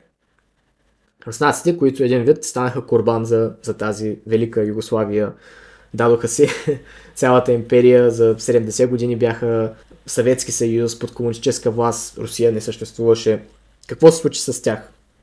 След като а, Русия излезе от войната, след Брест-Литовския мир и задълбочаването на гражданската война, Русия беше отцепена нали, изобщо от тези афери. Руската държава беше почти нали, превзета. Единствено монархическите бели части в днешна Украина, Кубан и, и части нали, от Сибир – се държаха против комунистите. Интересното е, че през това време има някакви опити нали, на Западът, половинчати опити, но все пак опити да, да помогнат на, на тази монархическа власт, за да няма някакъв Съветски съюз, който после ще мъти водата и на Запад. И още по-интересното е, че от всички държави най-малко участва Сърбия, която тогава вече, нали, говорим за след края на Световната война, те вече са нали, освободени, дадени са им сумати територии, всичко, което са искали спрямо други държави е дадено и вече се разпореждат как си искат. Но, но това, което се случва е, че те изпращат, мисля, че само някъде около 400 човека, някаква междинна помощ в, в една мурманска операция, мисля, че беше. Един вид нищо не правят, разбира се. А по-интересно е, че някакви други държави, които даже са врагове на, на руснаците, например Гърция, изпраща, мисля, че над 20 000 човека в, в Одеската операция. Франция и Англия, които на периоди, Англия особено е била един от най-големите опоненти на Руската империя, изпраща нали, някакви хора. Разбира се, не е било с целта, че всъщност ще направят това, което нали, са казвали, че направят. Те не са искали възраждането на Руската империя, но изпращат някаква помощ. Чехословакия с чехословашките легиони и с допълнителна помощ. И става интересно, че започва помощ към Русия. Даже германските части, които са били в Балтика, вземат по тяхна опека руски монархически части и вчерашните врагове работят заедно против комунистите, което е още по-интересно. Но Сърбия не прави това. Сърбия изобщо не помага на, на руската или бялото, бялото движение. Въпреки, че те са в, в позиция да го направят, защото не са чак толкова далеч и вече имат морски излъз, преспокойно могат да направят а, нали, помощ към Южна Украина, Одеса, където е Одеската операция, през Румъния, която Румъния също помага чрез Молдова. Цариград тогава е бил окупиран и е било просто за ползване а, спрямо тези, тези части на техния съюз. Но Сърбия не прави нищо. Даже обратното, голяма част от сръбската аристокрация, която тогава се е подвизала в Русия, някои от тях даже са имали военни чинове и подобни, след, след началото на гражданската война и вече нали, задълбочаването, когато Сърбия се освобождава от българските и, и австро-унгарските части, те просто напускат и, и отказват да участват в войната. Има няколко, нали, имаше един сръбски бивш губернатор, който е бил на висок пост в, в Туркестан, тогавашните области, кога, които са в Централна Азия и после в Омск и доста виш военен пост, той просто отказва да, да участва в войната и бяга в Сърбия. Това даже преди големите нали, битки да се състоят. И доста, доста други такива нали, случая има, където сръбска аристокрация, която се е подвизала в Русия, просто отказва да се бие за Русия и просто се заминава за Сърбия. И е, а, нали, доста е интересно взаимодействие, където руснаците сумати жертви дадоха всякаква подкрепа и когато нещата се обърнаха, нали, въпреки че никой не беше смятал, че може това да се получи, те изведнъж просто си събраха, събраха си багажа и си заминаха за Сърбия. И даже нали, не, не изпратиха някаква подкрепа от Сърбия, която ще дойде да, да помогне. Това, което се случва е, че започва, нали, когато войната вече се, гражданската война се вижда, че е приключила и просто няма шанс за белите части, почва една голяма емиграция, главно на, на руските монархически части и на аристокрацията, която тръгва към България, към Цариград, който тогава е окупиран. И от Цариград и България, голяма част от тях отиват в Сърбия, в тогавашна Югославия. А, България е една от държавите с най-голямата бяла емиграция за времето. Въпреки, че са били във война, имали сме директни конфликти с Руската империя през тази война. И може да се каже, че отношенията между българи и руснаци, нали, това вече не говорим за държавни отношения, чисто нали, етнически народни отношения, са на най-низкото ниво, които някога са били. Защото наистина е имало конфликт, който е трябвало нали, да се разреши. Ние сме били в война с тях. Въпреки това, най-голямата част нали, на, на бялата емиграция, поне за Балканите, първо се подвизава в България. Оттам доста голяма част се сформира в, в Югославия, но най-голямата част се остава България. Едва по-късно в Югославия става малко по-голяма. И това като се има предвид, че Югославия тогава е била три пъти по-голяма държава от, от България.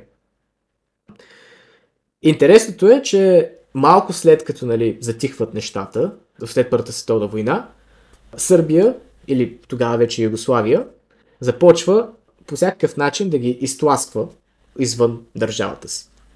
Това се случва като първо им отнемат някакви права, защото първоначалната бяла емиграция е била малко нали, завишени права спрямо другите бежанци, които са били в държавата. Отнемат им се постове и лека по лека започва натискът, който ги изтласва към Франция и към Англия, където се подвизават нали, до ден днешен наследниците на бялата емиграция и после, после даже в САЩ. Това даже се задълбочава по време на, на годините преди Втората световна война, а вече след идването на, на Тито в Югославия почват целенасочени арести и депортации или вкарване в затвора на всякаква руска емиграция, без значение дали са аристократи, монархисти или комунисти, които са дошли от Съветския съюз. И това даже слага доста, доста интересен завършък на, на тази стара комуникация между руснаци и сърби. Нали, с завършъка и на Русия и на Югославия по-късно, през Втората световна, че едните им помагат, без да искат нищо в замяна. Нали, не без да искат нищо в замяна, но до тогава нищо не се искали в замяна и когато нещата се обръщат, обръщат рязко, един вид вече ги изтикват и вече, бяха, вече са на вече са на стадии, кои бяхте вие, нали, нещо не, не, не си те спомням. След началото на Втората световна война, поне в началото на войната, Югославия е, е част от Германския съюз подписват пакт, който ще влязат в Германския съюз, начало с нацистска Германия, заедно с България, разбира се, и идеята е била, че ще се подели Гърция заедно с Югославия. Едва чрез един пак преврат, който завършва нали, не както те го мислят, всъщност става самата инвазия на Югославия. И Югославия се появява в един доста, доста странен нали, момент, където уж са били първо част, но правят нещо, стават мишена и де-факто Югославия е премазана от, от, от немците.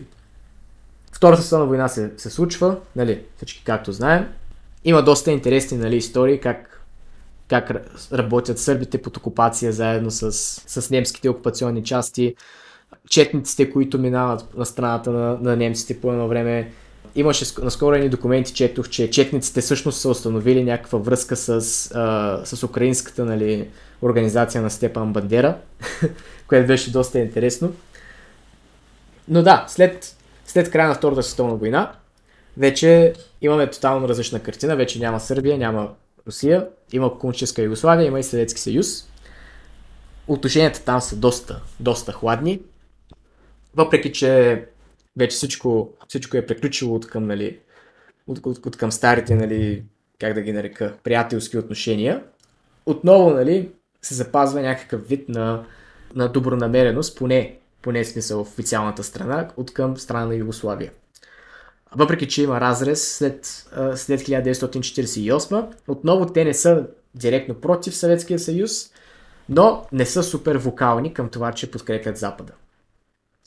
Редно е се отбележи, че Сърби... а, не Сърбия, а Югославия тогава е де-факто част от, част от военната система на НАТО по едно време, защото въпреки, че НАТО е официална военна организация, има инфраструктурни, как да го нарека, планове и системи, в които по едно време Югославия е била част. И въпреки, че официално не е била част от НАТО, е било част от самата инфраструктурна част на НАТО. А, даже мисля, че по едно време Франция всъщност не е била част от тази инфраструктурна част, но Югославия е била. И можем да гледаме Югославия като почти част от западния блок по време на студената война. Но тогава не се случва чак толкова много. Може да се каже, че тогава българските отношения с руснаците или това, което нали, може да се нарече руснаци като част от Съветския съюз и съветските хора като цяло, имат нали, едно малко възраждане, защото просто са принудени под желязната завеса да контактуват единствено с себе си. Няма, няма вече, нали, като стария свят, свободата, където правиш съюзи с когото искаш. Има си блок и те, те отново се отнасят спрямо този блок. И България е била, може би, най-близката културна страна в този блок спрямо другите, нали, като магнитуд. Защото всички други са били или католици, или не славяни.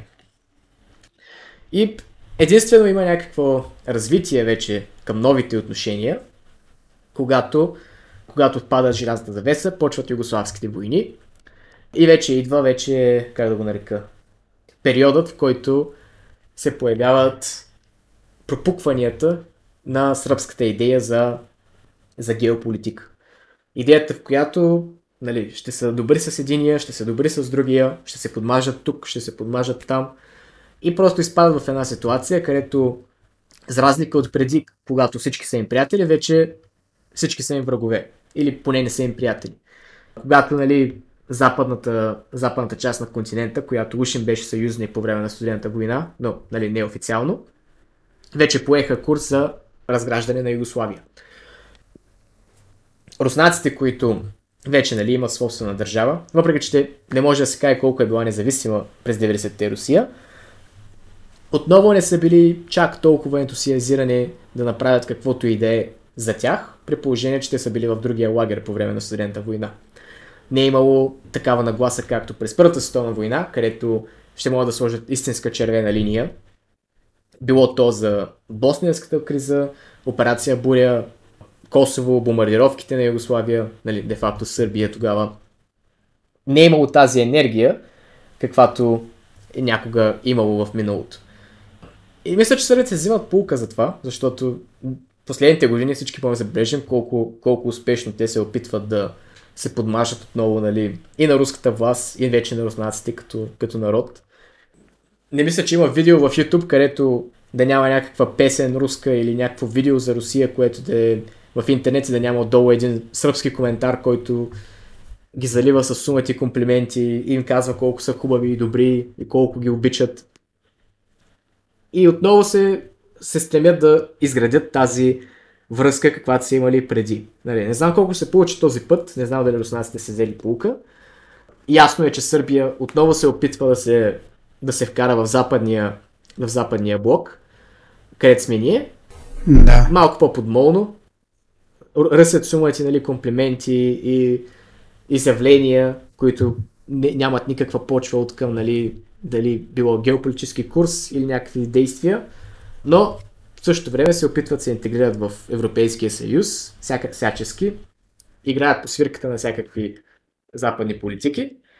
И да, това е горе-долу главната им стратегия за момента. В момента просто стратегията им е или те да влязат в в Западния блок и да се утвърдят като главния съюзник, който Западния блок има на Балканите.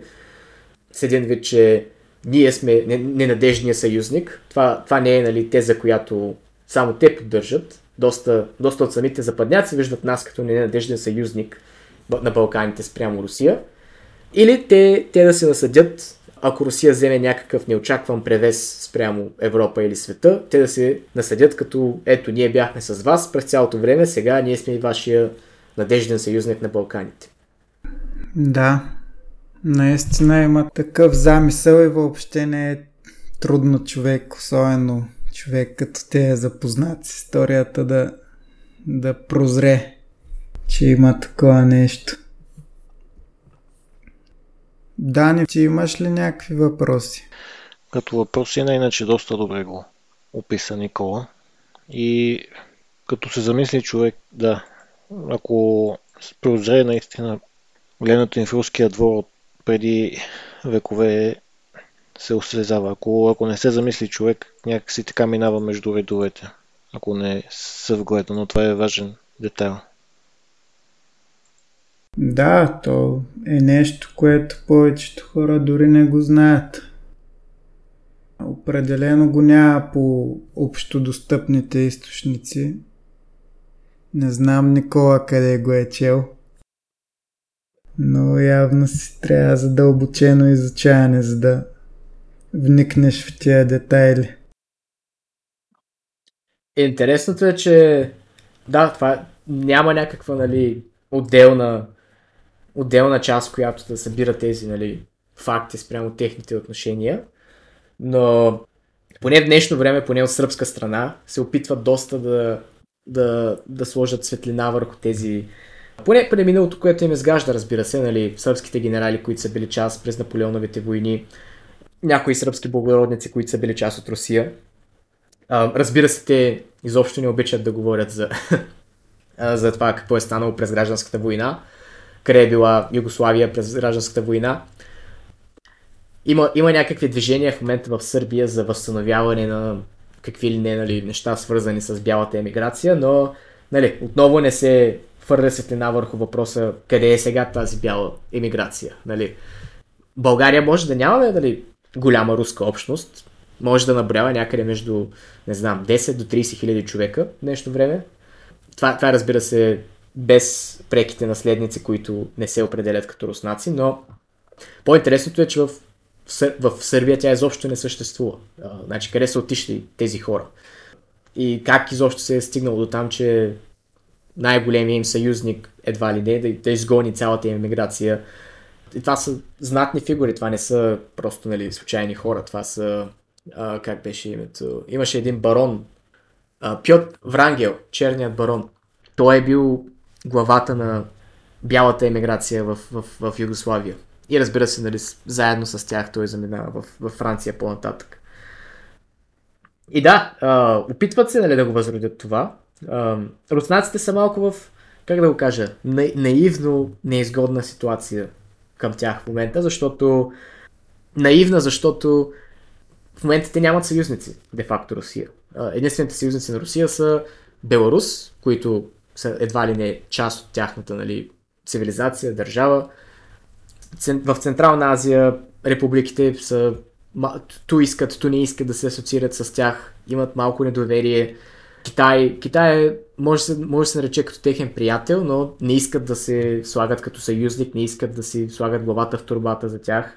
Нямат де-факто съюзник, който да, който да могат да нарекат да, те са, те са нашата, нашия съюзник, нашата опора, както Запада имат. И това въпреки, че, въпреки, че нали, на нас не се струва като нелепо, защото Русия е грамадна държава с най-големия арсенал, на самите руснаци им е малко криво, защото един вид, защо никой, защо никой не иска да ни е приятел. Дали има, има го малко този комплекс при тях. И когато идва една държава, която е за тях нали, в центъра на Европа, за нас това не е център, обаче като се погледне географски Европа, пак е горе-долу към, към центъра, не е някой в покрайнините, като, като Абхазия или Южна Осетия, а, и каже, вие сте нашите братя, много ви обичаме, нали, вие сте най-великите, един вид малко им малко им глади егото. Казват си, ехе, вижте, и ние имаме, нали, такива хора, и ние имаме кой да ни харесва. И малко са принудени да бъдат наивни, защото всеки път, когато някой, някой се подмазва така, просто трябва да се замислиш какво ще иска от тебе. Нали. Сърбите, сърбите нямат някакви, някакви големи нали, идеи да стават братски народи с Русия. Нямат някакви, как да го кажа, политики или мечти да влязат в руския свят. Те никога не са били част. Почти няма някакъв контакт между Сърбия и руснаци, защото руският туризъм или руската емиграция в Сърбия е просто нищожен, сравнено, например, с България, дори с Турция или с Румъния и Молдова особено. И е доста, нали, много интересна ситуация, но към момента могат, нали, когато някой, някой им каже, вижте вие руснаците, никой не ви иска, вие сте, нали, изритани от всички, те да кажат, а, да, обаче Сърбия, Сърбия ни казаха в YouTube, че са ни братя. А, не, сме, не сме единствени. Първия въпрос е до някъде говорихме по него, но все пак малко, освен нали, нещата, които ти спомена за влиянието в царския двор и така нататък, има ли някакво логично обяснение през огромната част от историята руснаците са по-добронамерени към сърбите, отколкото към нас? Ами, ако говорим за по-голямата част от историята, значи става дума за последните 200-300 години, защото сръбско-руски или руско-сръбски отношения преди тази част на историята, която започва в 18 век, де-факто почти не съществуват. Има само отделни сръбски беженци в първо Московското царство и след това в Руската империя, които се заселват не може да се каже, че изобщо преди това някой е говорил за отношения между тези два народа или държави, когато съществували преди турското нашествие, което не може да се каже за България. Както знаем, България има една от първите войни на, на руското държавата Рус е срещу България, въпреки че след това се обръщат фронтовете. България заедно с руското княжество, не знам всъщност то дали се казва княжество на български, но когато Святослав напада България, първоначално те воюват срещу нас, след това се обръщат фронтовете, българите влизат под знамената на Святослав, бият се срещу Византия. Но има, има българо-руска история преди турските, турските нашествия и войни. А, колко това е допренесло нали, за, за днешните отношения, може да се поспори. Единственото, което може да окаже нали, влияние е, че българската а, култура, българската писменост и всякакви други български особености, които полагат основата на славянския светоглед, славянската държава, славянската империя като идея, идват от България към Русия. И това независимо нали, какви са отношенията между двете държави, просто си стои. Разбира се, на голяма част от руснаците това няма, в зависимост как са настроени към нас, няма да е добра тема, която да искат да споменават или за, за която да говорят. А, за тях добрите отношения не са, а, не са под формата, където някой е дал нещо на нас и ние сме им длъжни, а те обичат формата, където ние сме дали нещо на някого и те са ни длъжни. Както в случая, където те са дали независимост, свобода на еди коя се държава на Балканите, те са ни длъжни, те обичат този формат, вместо те дадоха на нас. Например, те никога няма да кажат, ние, сме, ние харесваме Швеция, защото варягите, които са Руриковичи, дойдоха от Швеция и основаха Рус. Това за тях е просто тема табу. Те даже много години се опитваха да, да докажат някакси, че варягите не били викинги. Демек смисъл от тези северно-германски народи, които, които са шведите днес. А, и това е просто тяхна черта, имперска черта, защото никой империя няма да иска да признае, че някоя е по-слаба в момента или по, по-враждебно настроена държава всъщност им е дала нещо.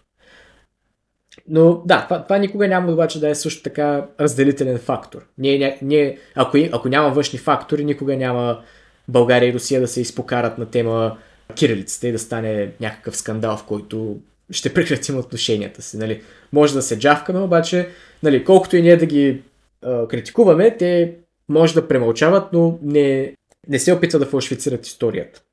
Имаше, имаше преди няколко седмици някаква, някаква снимка за някаква изложба в Москва за кирилицата, където уж, уж нали, е споменато, че кирилицата не била от България, нещо фалшифицирали. Разбира се, беше снимано нали, само малка част нали, от, самата, от самата такова, защото имаше написано нали, държавите там Сърбия, Румъния, Гърция, обаче България нямаше написана. И аз намерих после в интернет самата руска изложба и всъщност на цялото Черно море е дадена нали, фрагмент от... Има един български воевода Дан, който му е намерена, намерена плоча в днешна Румъния, където пише на български и освен това са обозначени Преслав и Охрид като българските книжовни школи и пише, нали, че кирилицата е дошла от България по покана на българския княз, тъй че те може да премълчават, но не фалшифицират. Това, което искам да кажа е, че те няма да няма, няма утре да излезем, например, да, да видим някакво грамадно българско знаме и един надпис, където пише Благодаря, братя българи, че ни дадохте кирилицата. Но в същото време няма да, няма да фалшифицират, нали, да кажат, че видиш ли, кирилицата е дошла от, от Ленин. Но, много, не знам защо много така наречени антикомунисти казват, че според, според в руското съзнание, че кирилицата е създадена от Ленин. Това не знам откъде излиза тази шега, може да е някаква, нали, от соца виц. Да, или... аз съм го чувал, да, още много давна съм го чувал и ми е супер да. странно. Аз по принцип нали, съм говорил също с доста руснаци, които познавам, нали, съм работил с тях и Разбира се, нали, първата ми идея не е да почне да ги разпитва на някакви политически неща. То, голямата част от тях са аполитични като, като, като хора но доста по-аполитични спрямо балканските народи. Но ага. малко, нали, смисъл от моите, нали, сондажи към това, което знаят, това, което мислят за нас. Те, смисъл, знаят го, обаче не е, не е някаква смисъл голяма работа за тях, колкото за нас. Което е нормално, защото ние си тачим нашето съзнание и това, което сме дали на света.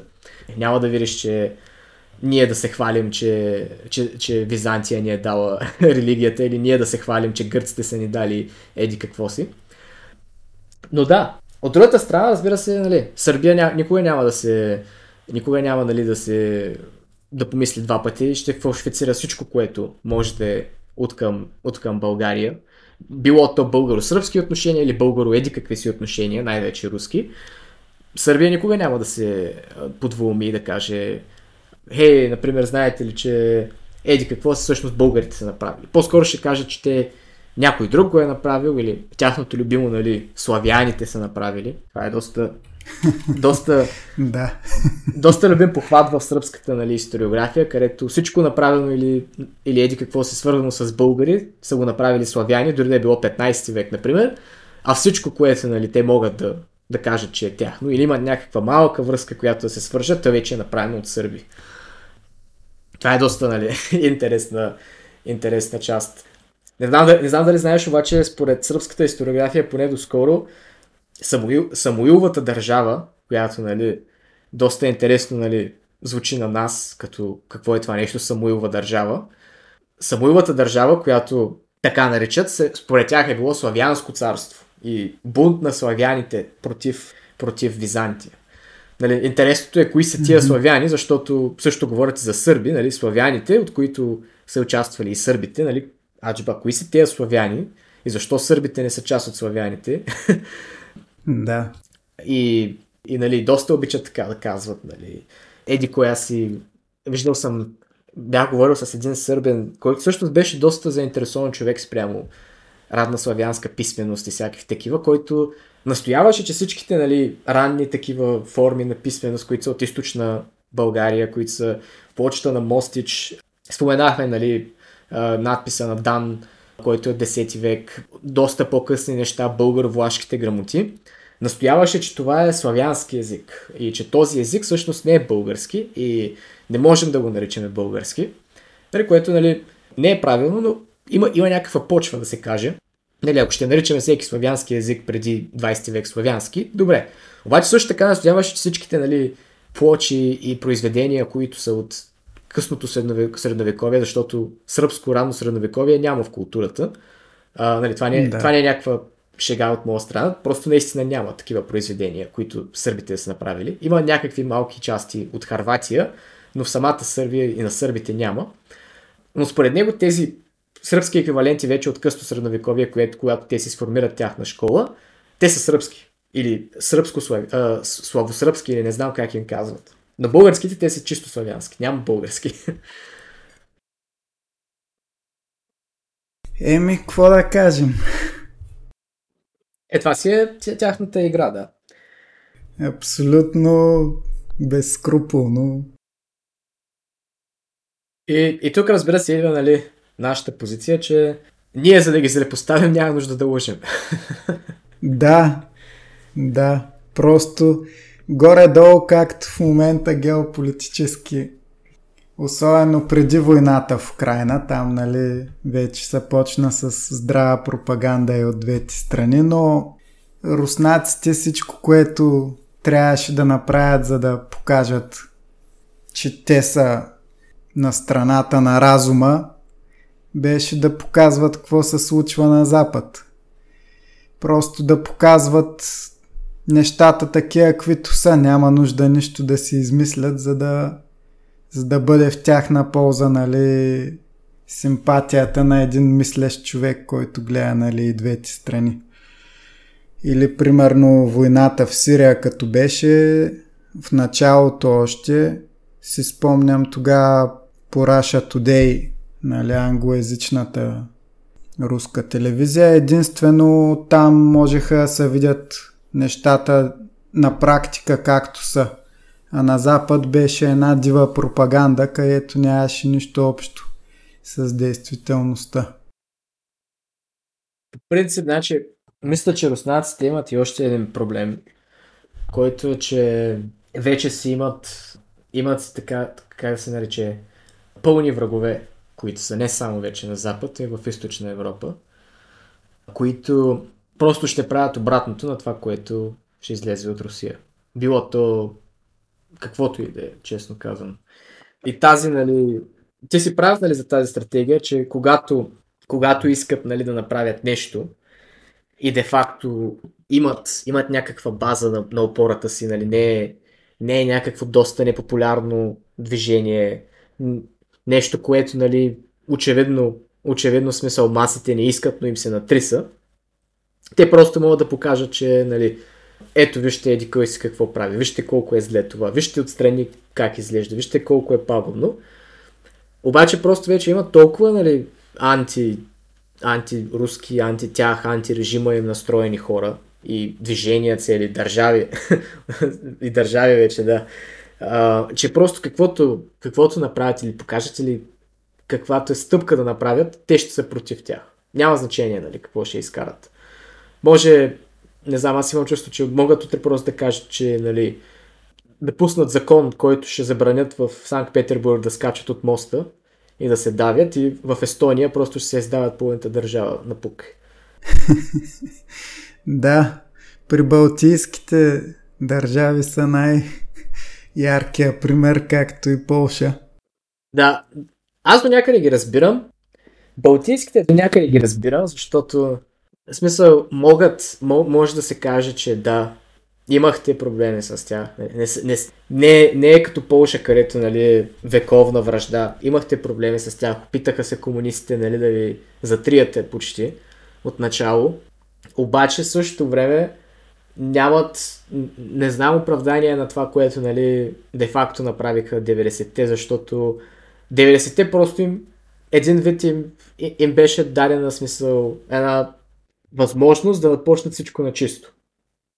Разбира се, това нещо руснаците не го искаха, защото не искат те да загубят властта си, не искат да загубят позицията си. Но беше им дадена една рядка нали, възможност, която нашите отношения нали, между Балтийците и Русия вече започват на чисто, вече няма, нали, няма да са, ние не сме ви нали, под власти, но ще сме, загърбваме цялата нали, лоша кръв, загърбваме нали, това, почваме на чисто, нормални държави, нов формат. Това никога нали, не се е случвало независима Русия, независима Естония, управлявана от естонците, не от германците. Нали.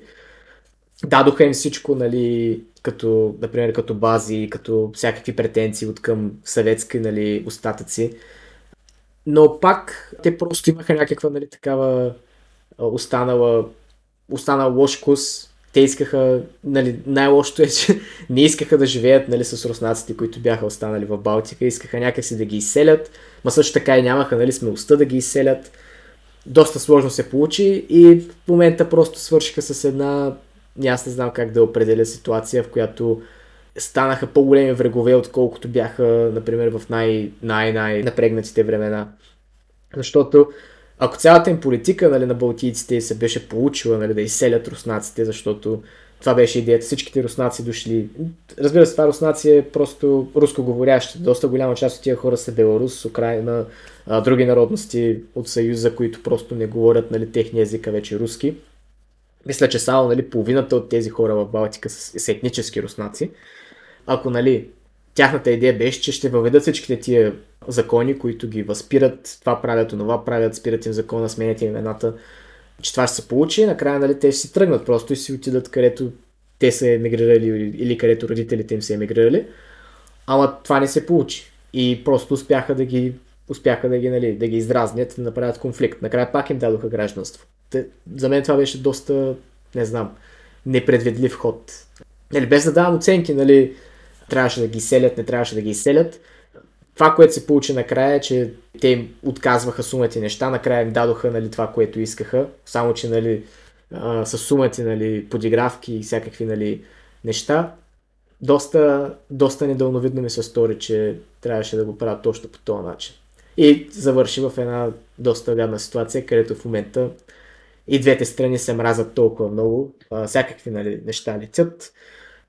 Нали, и руснаците не им отстъпват, но само ще дам за пример, че 95-та година в Естония направиха, да не казвам направиха, защото не съм бил роден тогава, но направили са улица на име на Дудаев и мисля, че е някакъв малък паметник на, на такова на Ичкерия, докато, нали, докато ставаха войните в Чечня.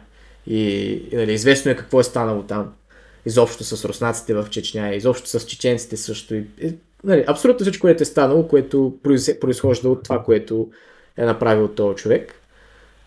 Не знам, просто те има чувство, че търсиха някакъв конфликт да се го върнат, да им го натъпчат, да им покажат, че нали, и ние сме нали, и ние сме нали, някои. Да, типично комплексарско такова, както ние, нали, площад Героите на Украина или какво беше там до руското посолство и други западни държави кръщават улици до руското посолство на някакви врагове на Русия и си мислят, че са много хитри. А той за мен е просто някакво реално безсилие, смисъл все едно Както японците, нали, имат такива чучела, дето лепват снимката на шефа и го бият. Нещо такова се получава.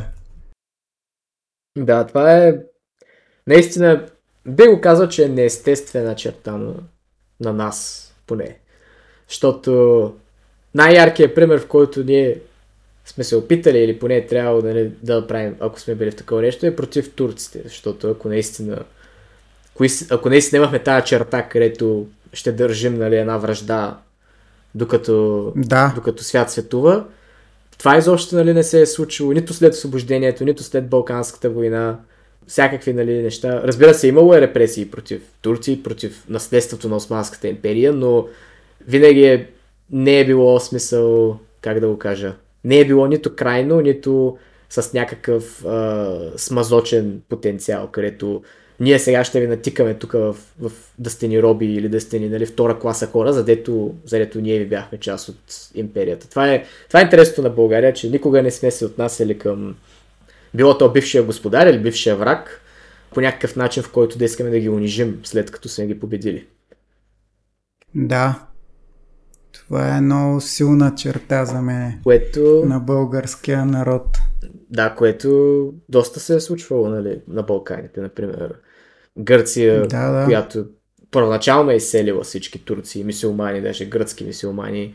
Абсолютно всичко, което нали, е имало някаква връзка с Османската империя, е съборено, преименувано или зачеркнато. Както и българско, между другото. Самия гроб на цар Самуил в момента просто са го разграбили и направили на нищо, което е голяма историческа да. находка. Сърбия, която... Сърбия е интересно. Първия, в първия момент, в който Сърбия се докопва до някакви земи, които са били част от Османската империя през 1878, почва просто един масивен геноцид и, и етническо прочистване на, на всякакви албанци, мисиомани. В Белград почват просто да взривяват всички джами. Те, че това е чисто българска черта, че ние не, не държим някакъв, нали, някаква вражда дълго време, ако победим накрая.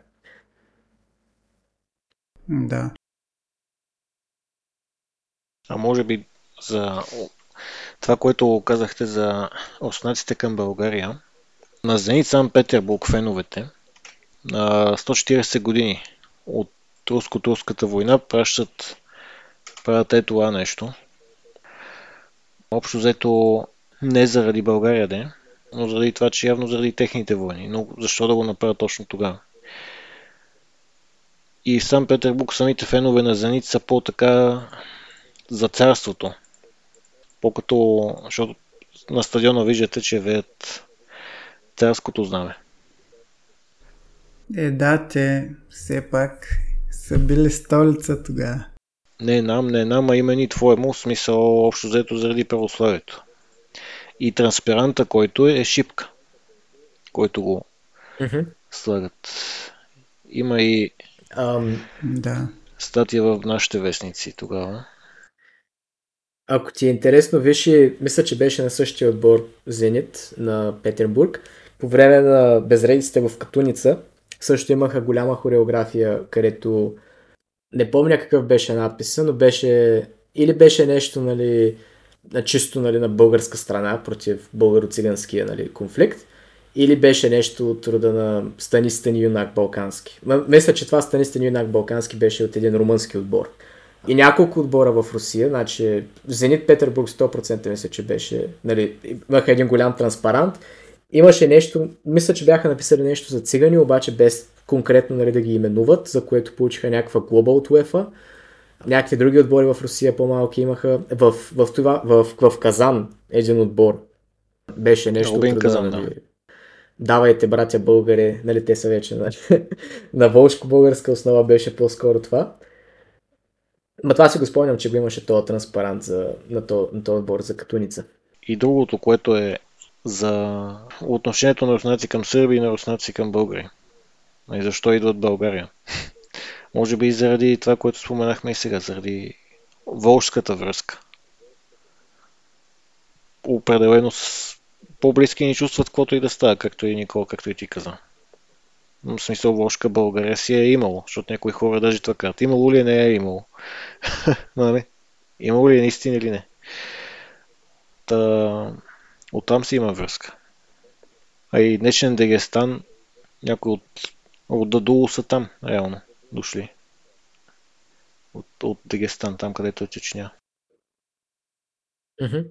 Да, значи това, това се да малко по-към спекулативните теории, обаче конкретно това, което мога да кажем нали, като черно на бяло е, че наистина връзка между Рус и Волжка България има, която не е, нали, не е някаква нали, много застъпена, обаче тези две държави са комуникирали и имало големи отношения. Има един, има един светец, който е почитан и в, в руската църква и в българската църква след това е канонизиран, който е бил, а, мисля, че беше един генерал или търговец от Волжка България, а, някъде 10 или 11 век, който пътува до или до Новгород, или, или някъде около Псков вижда християнството там в Рус и решава да стане християнин и след това в Болшка България, понеже те вече тогава са емирство и мусулманска държава, го убиват и той става светец на, на църквата, който първо става светец в руската църква и след това българската църква го приема, когато в днешно време, когато нали, се разкриват връзките между, между Волшка България и истинската България. Но бих казал, че наистина това, което е нали, на национално ниво между хората близката връзка са на първо място религията и славянската, славянски език. Нали, доколко, доколко имаме генеалогична чисто славянска връзка, нали, е по-малко отколкото с други народи.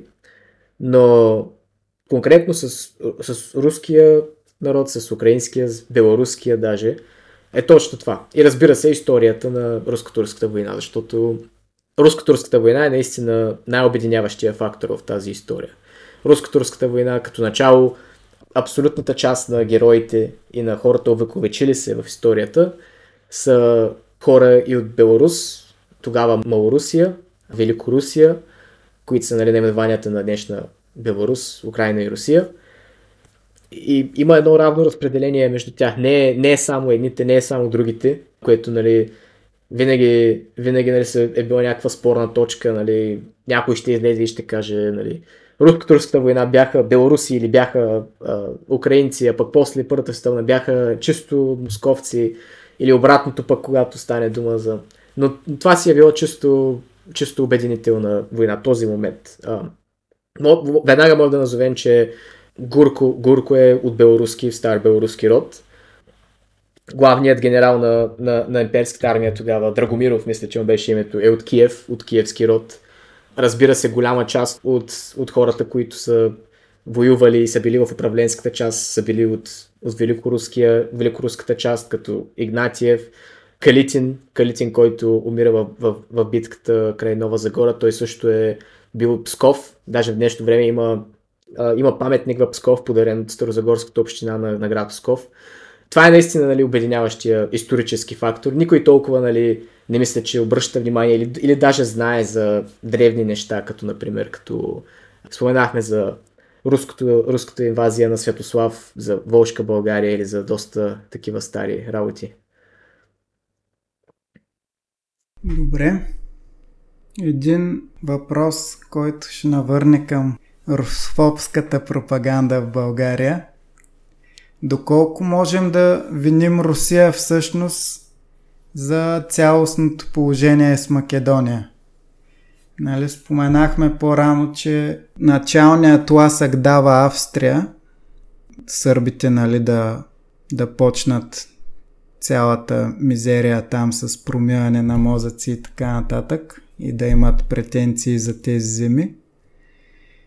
Но в последствие знаем, че и Русия удря едно рамо на сърбите в тая посока, така че според те, доколко можем да виним руснаците. Отявлените русофоби дори ги изкарват по-виновни от Сърбия за цялата работа.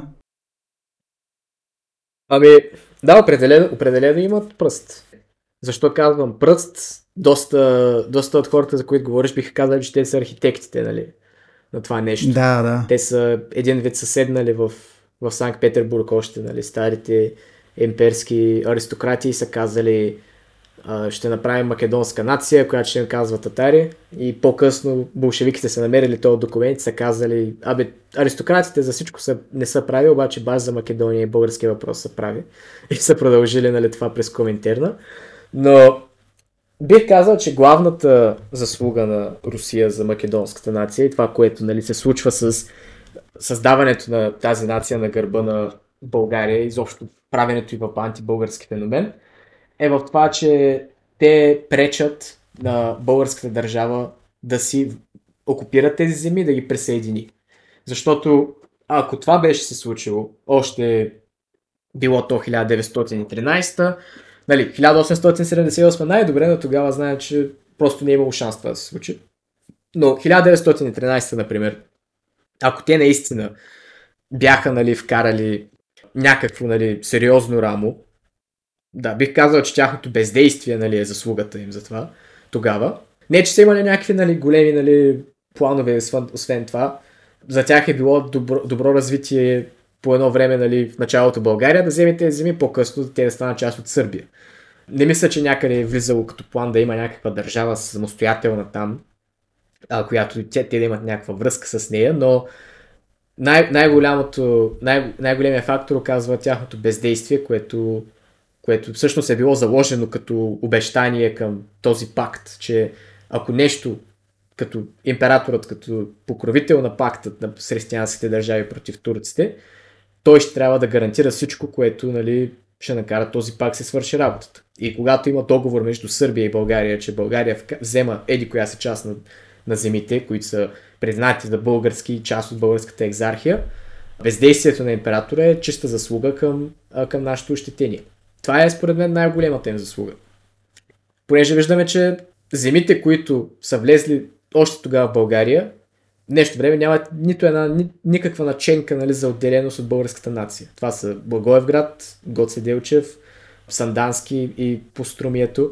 Въпреки, че нали, те са в една област, са, са три доста нали, различни от към, от към култура региони. Нали, не чак толкова различни, но например Гоце Делчев и по-источните части даже не говорят на, на западен диалект, те говорят на източен диалект с я и с, и с доста нали, такива звуци, които са характерни за западните.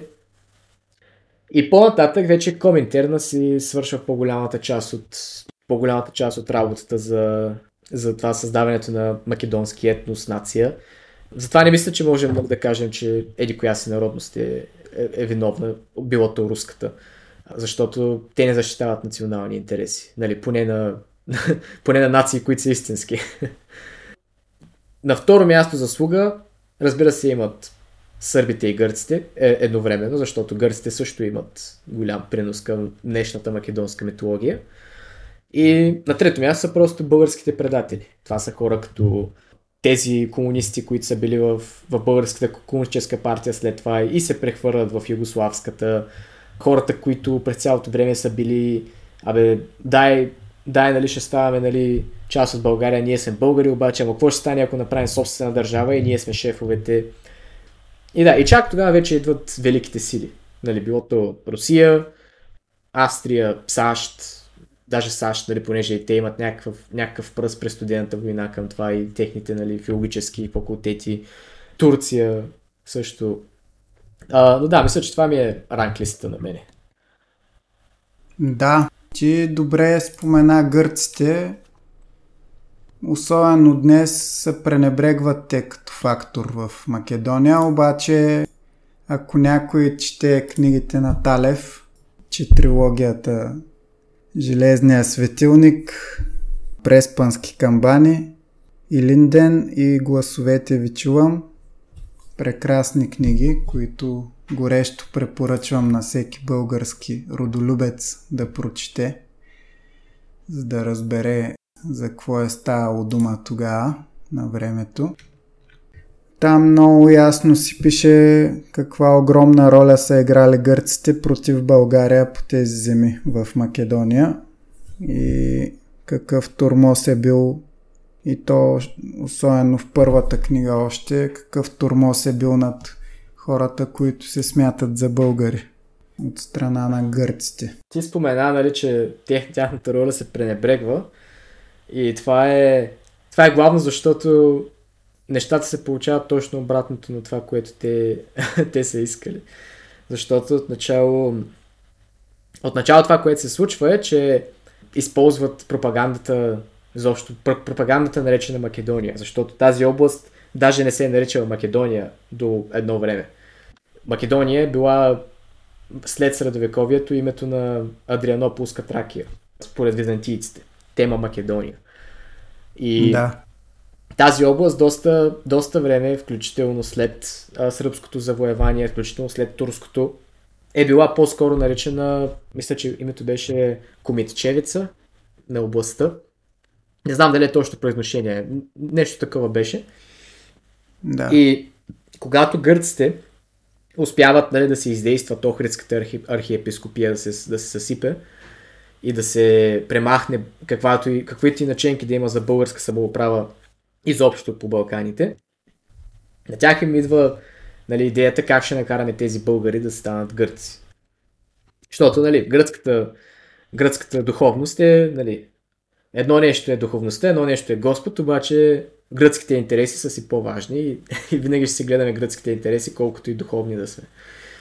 И идва им идеята за Александър Велики, че ще успеят да накарат хората да мислят, че те са наследници на Александър Велики, който е грък, и като им кажем, че този грък нали, е основоположника на тази земя, Македония, вие живеете в Македония, дойдоха вулгарите, славяните и всякакви други нашественици, срутиха цивилизацията и ви накараха да си забравите езика. Вие сте наследници нали, на типичните гръцки истории. Преди 3000 години вашите наследници научиха еди кого си как да смята, показаха им Питагоровата теорема на, на италианците и на англичаните, тъй че гордейте се да сте гърци, не сте славяни, не сте българи и всякакви такива неща. Това фаща дикиш, но в същото време твърде много.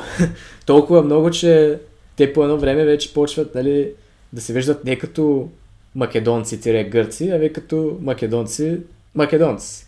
И почват нали, да си мислят, да. че те са истинските македонци, че те са тези, които също са превзели Гърция, малко като почват нали, да влизат в историята, че то македонски нали, не е.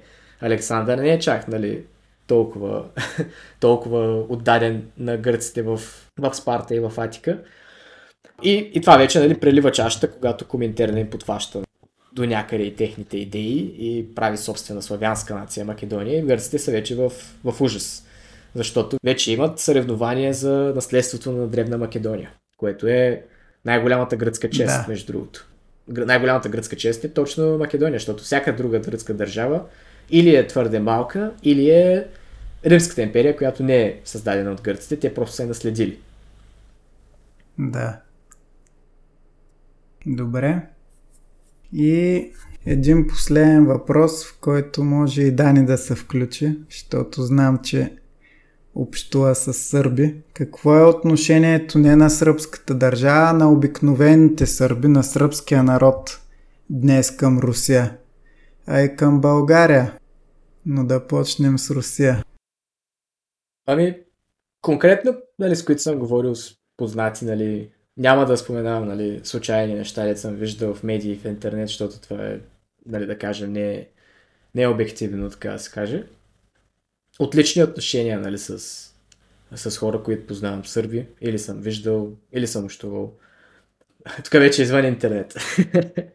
а, като, нали, като, като почна да говоря вече за, нали, за хора, които съм общувал, вече не са случайни, нали, ненормалници в интернет, ми е вече нали, истински хора. А, наживо извън мрежата. Да. Те конкретно нали, имат, бих казал, като нормалния българин, благи чувства към, към Русия. Виждат ги като, както ние виждаме освободителната война, на не такъв висок пиедестал, но може би почти нали, толкова. Те виждат Първата световна и до някъде помощта по време на сръбските възстания, че веднъж нали, те са тръгнали да им помагат. И ги виждат нали, като, като приятели, като помощници нали, нямат някакви също така амбиции обаче да се сближават с тях. Нямат амбиции, обикновения сърбин, например, няма амбиция, в която те са част от някаква руска геополитическа сфера, съюз дори.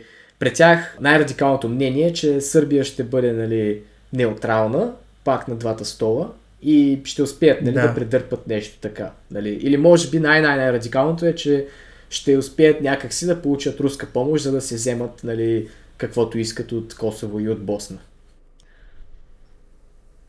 Ами те исторически са успяли напоследък с тия маневри.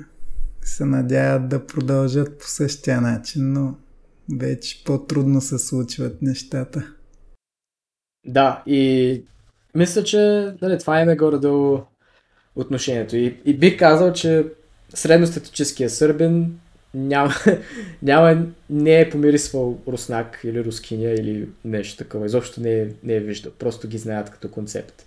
Което не, че ние сме нали, много гъсти и като излезеш България ще видиш руснак на всяка улица, но имаме, имаме туризъм, поне имахме нали, по някое време, вече не. Почина нали, този туризъм българо-руския. Uh, имахме нали, междуетнически отношения, които още ги имаме нали, в, в България, които имаме етнически руснаци, къде живеят. Аз съм имал доста приятели в детството, които са нали, от смесени бракове или, или чисти руснаци, но интересно, че нито, нито един от тях не може да каже две думи на руски. И те го нямат това. Те не са били в блок с тях, както ние бяхме в съветския блок. И да. може да се каже, че ги виждат малко като, нали, като отвън като виждат нещо нали, в далечината и казват, нали, че, че ги харесват, че са приятели. Нямат някакви мераци да, да стават нали, по-големи приятели, просто нали, една такава. И това е моето нали, наблюдение. Да, Дани, ако има някакви, нали, той сигурно има още по-големи нали, запознания с Сърби, после може да покрием за България. И при мен това, което имам като опит специално към нас българите, както каза и ти, Никола чисти чувства, въобще добронамерено настроени, въобще няма нищо, никакви наченки на каквото и да е. Тоест, там при нас нали, табу тема няма, забранено, т.е. говорим си изцяло. Като нормални хора, т.е. каквото е било, било станало. но нямат, не търят нищо. Нямат. Това, това, което го има в интернет и пишат, т.е. удар в гръб и бакстабър нали, на английски, т.е. че някой удар в гръб, то е само там. И там си остава. На поне което аз виждам, колкото пъти съм ходил. И колкото пъти са идвали тук хора. Примерно, освен това, което имаме общи общ нрав, да го наречем. Балкански нрав е много по-общ от този, който е с руския. Тоест руснаците, с това, което съм комуникирал и общувал с тях, т.е. те са поне тези, които са между 20 и 30 годишни, голямата част от тях все едно комуникираш един вид с австрийци или германци. Обаче, т.е. такива, които са от Петербург. Т.е. обичат, както е да речем в Чехия, в Прага, такъв тип архитектура, класическа музика обичат, кънки на лед, подобни неща. Докато при, при тук сърбите и нас балканците, нали, храната, музиката, ето това. И напоследък това, което виждам аз, доста и сръбски регистрации тук и напоследък в София, поне виждам, идват често, при нас наши хора ходят. В същото време с Русия имат побратимени градове, както и ние българите. България също има побратимени градове и това, което помага връзката между двата народа. Тоест, да речем, Ниш побратимени с някой руски град или с български също. И като има такива, да речем, интеракции, примерно поканат а, някой сръбски изпълнител тук или там, и значи това ще се хареса на хората, каквито и да са ще се хареса много повече, както ако, са, ако отиде сръбска музика тук в България, отколкото в Русия. Това е един пример. Просто по това ми е мнението. Другото е, като съм ходил в Сърбия, от едната страна транспарант на Газпром, от лявата нали, Косово е Сърбия. Нормално, съвсем разбираемо. Но до сръбското знаме изобразифисано върху картата, която, е, която изобразява територията на Косово. Нормално е сложно сръбското знаме, до него Газпром с руското знаме. И това, като вървиш по, около Белград по околовръстното, има го навсякъде. Тоест, опитват се, но самите като хора, както каза и ти Никола, няма дори като езика те като служат нашия български язик, казват, то приличаме и на руски и нещо между, средно между рус, руски и сръбски. Това са техните думи. Тоест, ние ги разбираме тях, ние разбираме руснаците, руснаците ние като език се разберем повече, отколкото до някъде сърбите. С, с, с сърбите те, те да разберат нас или руски. Това е поне което, което са ми казвали. Възможно е, възможно е. За мен сръбския е най-близкия до българския език, естествено. Нас, да. така наречения македонски. Това е нашето отношение на българите към езика, да. Но самите пък сърби казват, да, разбираме го, но, но по друг начин, като кучетата. Тоест, разбират го, не могат да го говорят. Нещо такова. Е, да. Както и ние. Примерно аз... То, то да. аз аз за руския, примерно, доста добре го разбирам, обаче да говоря би ми било много трудно. Нали, без да, да съм го учил формално. По, по същата ами... логика и сръбския. И аз така. Трудно се намира точно тяхния словоред и точно с ударенията особено, с акцент трудно. Голямата разлика са, нали, Падежите. че в българския са, точно, че в българския са отпаднали голяма част от падежите. Принцип съм забелязал при, при сърбите, че, както каза Дани, те са... нямат някаква връжда срещу нас, нали, обикновения човек. Разбира се, винаги ще може да намериш някой, който, който ще каже, вие преди 100 години какво направихте или какво си... Обаче също съм забелязал, това е може би по-скорошен феномен, че те, те изпитват малко обетчивост спрямо нашата позиция в Европейския съюз. Защото, не толкова защото, например, те разбира се, искат да са в Европейския съюз, не искат да са в НАТО, но се чувстват малко обидени, че видиш ли България е приета преди 15 години в Европейския съюз, а Сърбия още нали, не й дават път. Защото в тяхната нали, Станалото още от комунистическа Югославия нали, представя, че България е една по-изостанала нали, държава от тях. Те са нали, по-напред от нас. И, и те са нали, по-западни и всякакви нали, такива нали, цивилизационни възгледи. И когато видят, че нали, ние сме в, в този блок, че ние сме в Европейския съюз или нещо общо свързано, което е, е за нас и Европа, те веднага търсят нещо, което нали, да не е чак толкова злонамерено, колкото по-скоро да си оправдаят нали, а, тяхната обида, като спомням се преди, преди няколко години беше много популярен един, един клип, който беше Бой за кръста в Ботевград. В Ботевград имаше някакъв резил, където бяха обявили пари за, за скачане в кръста и то беше в един фонтан. Имаше просто там 10 човека, 8 циганчета, които скачаха, те се сбиха, щупиха кръста. И беше някакъв цирк, нали? Ама не някакъв чисто български цирк, нали? Балкански цирк беше. И беше интересно, че сърбите доста бяха харесали това клипче, споделяха си го постоянно и, и имаше някакви обиди спрямо българите, етнически, обаче по-скоро большинството бяха вижте ги тези те, какво правят те в Европа, ей ги големите европейци, се личи, че най-голямата им, нали, най-големият им трън е това, че, че Европата, Европата нали, не е приела нас, обаче те, те още не са. И това беше доста известно клип, че имаше поне 2 милиона гледания, не е било нали, някакво интернет феномен, че беше в сумати вестници. Доста, как да кажа, доста наивно от тяхна страна.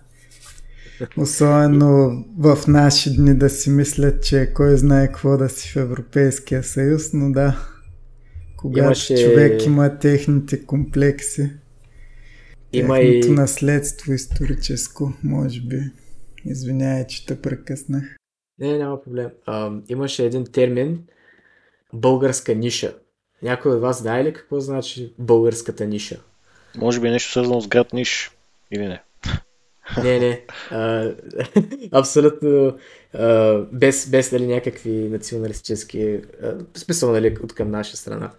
Значи този термин, който а, доста интересно са наложили сръбските нали, медии, е, че когато се купуват гласове в България, те са измислили термина българска ниша, който няма, няма източник този термин. Нали? Никой от нас в България не го е чувал. Какво значи българска ниша? Никъде нали, извън България, освен Сърбия, нали, разбира се, не, не е известен. Българска ниша, какво значи? Това е когато се вземат една група хора, плати им се нали, да гласуват за някого и след това ги пускат един след друг да гласуват за еди коя си партия и после преборяват гласовете, нали, дали са гласували всички за когото им е платено. Което нали, доста нормална тактика за купуване на гласове. И колкото я се прави в България, се прави навсякъде, защото наскоро имаше скандал в Сърбия, където тези южните общини край търговище, сръбското търговище и Враня, където има голямо циганско население, по едно време победи унгарската партия. Което беше интересно как унгарската партия победи в, в, нали, в около Босилеград. Обаче сърбите, това беше някъде 2008, точно след като България беше на първите европейски избори, да, 2009. И те просто, нали, от тяхната обида, че тогава бяха нали, доста тежки години за тях, че Сърбия, Сърбия загуби Косово официално, ние влязохме в Европейския съюз и голяма, нали, голям удар по честа им и наложиха този термин в техните си медии, само разбира се, българската ниша и въртяха, въртяха, въртяха. Единствено македонците го приеха и македонците, нали, са, те, те, те разбира се, като видят нещо от тях и веднага го поемат, особено за България. Има ли бъдеще българския национален идеал поне във връзка с Македония? Можем ли да обърнем някак си тая промивка сръбска? Мисля, че са два отговора, нали? Защото първоначалното е, че в нашия период на живот, докато ние умрем, или по-скоро докато децата ни умрат също, може би края на века, не знам дали края на века е твърде дълго, но да го наречем така, няма да станат тези хора пълноправни членове на българската нация отново.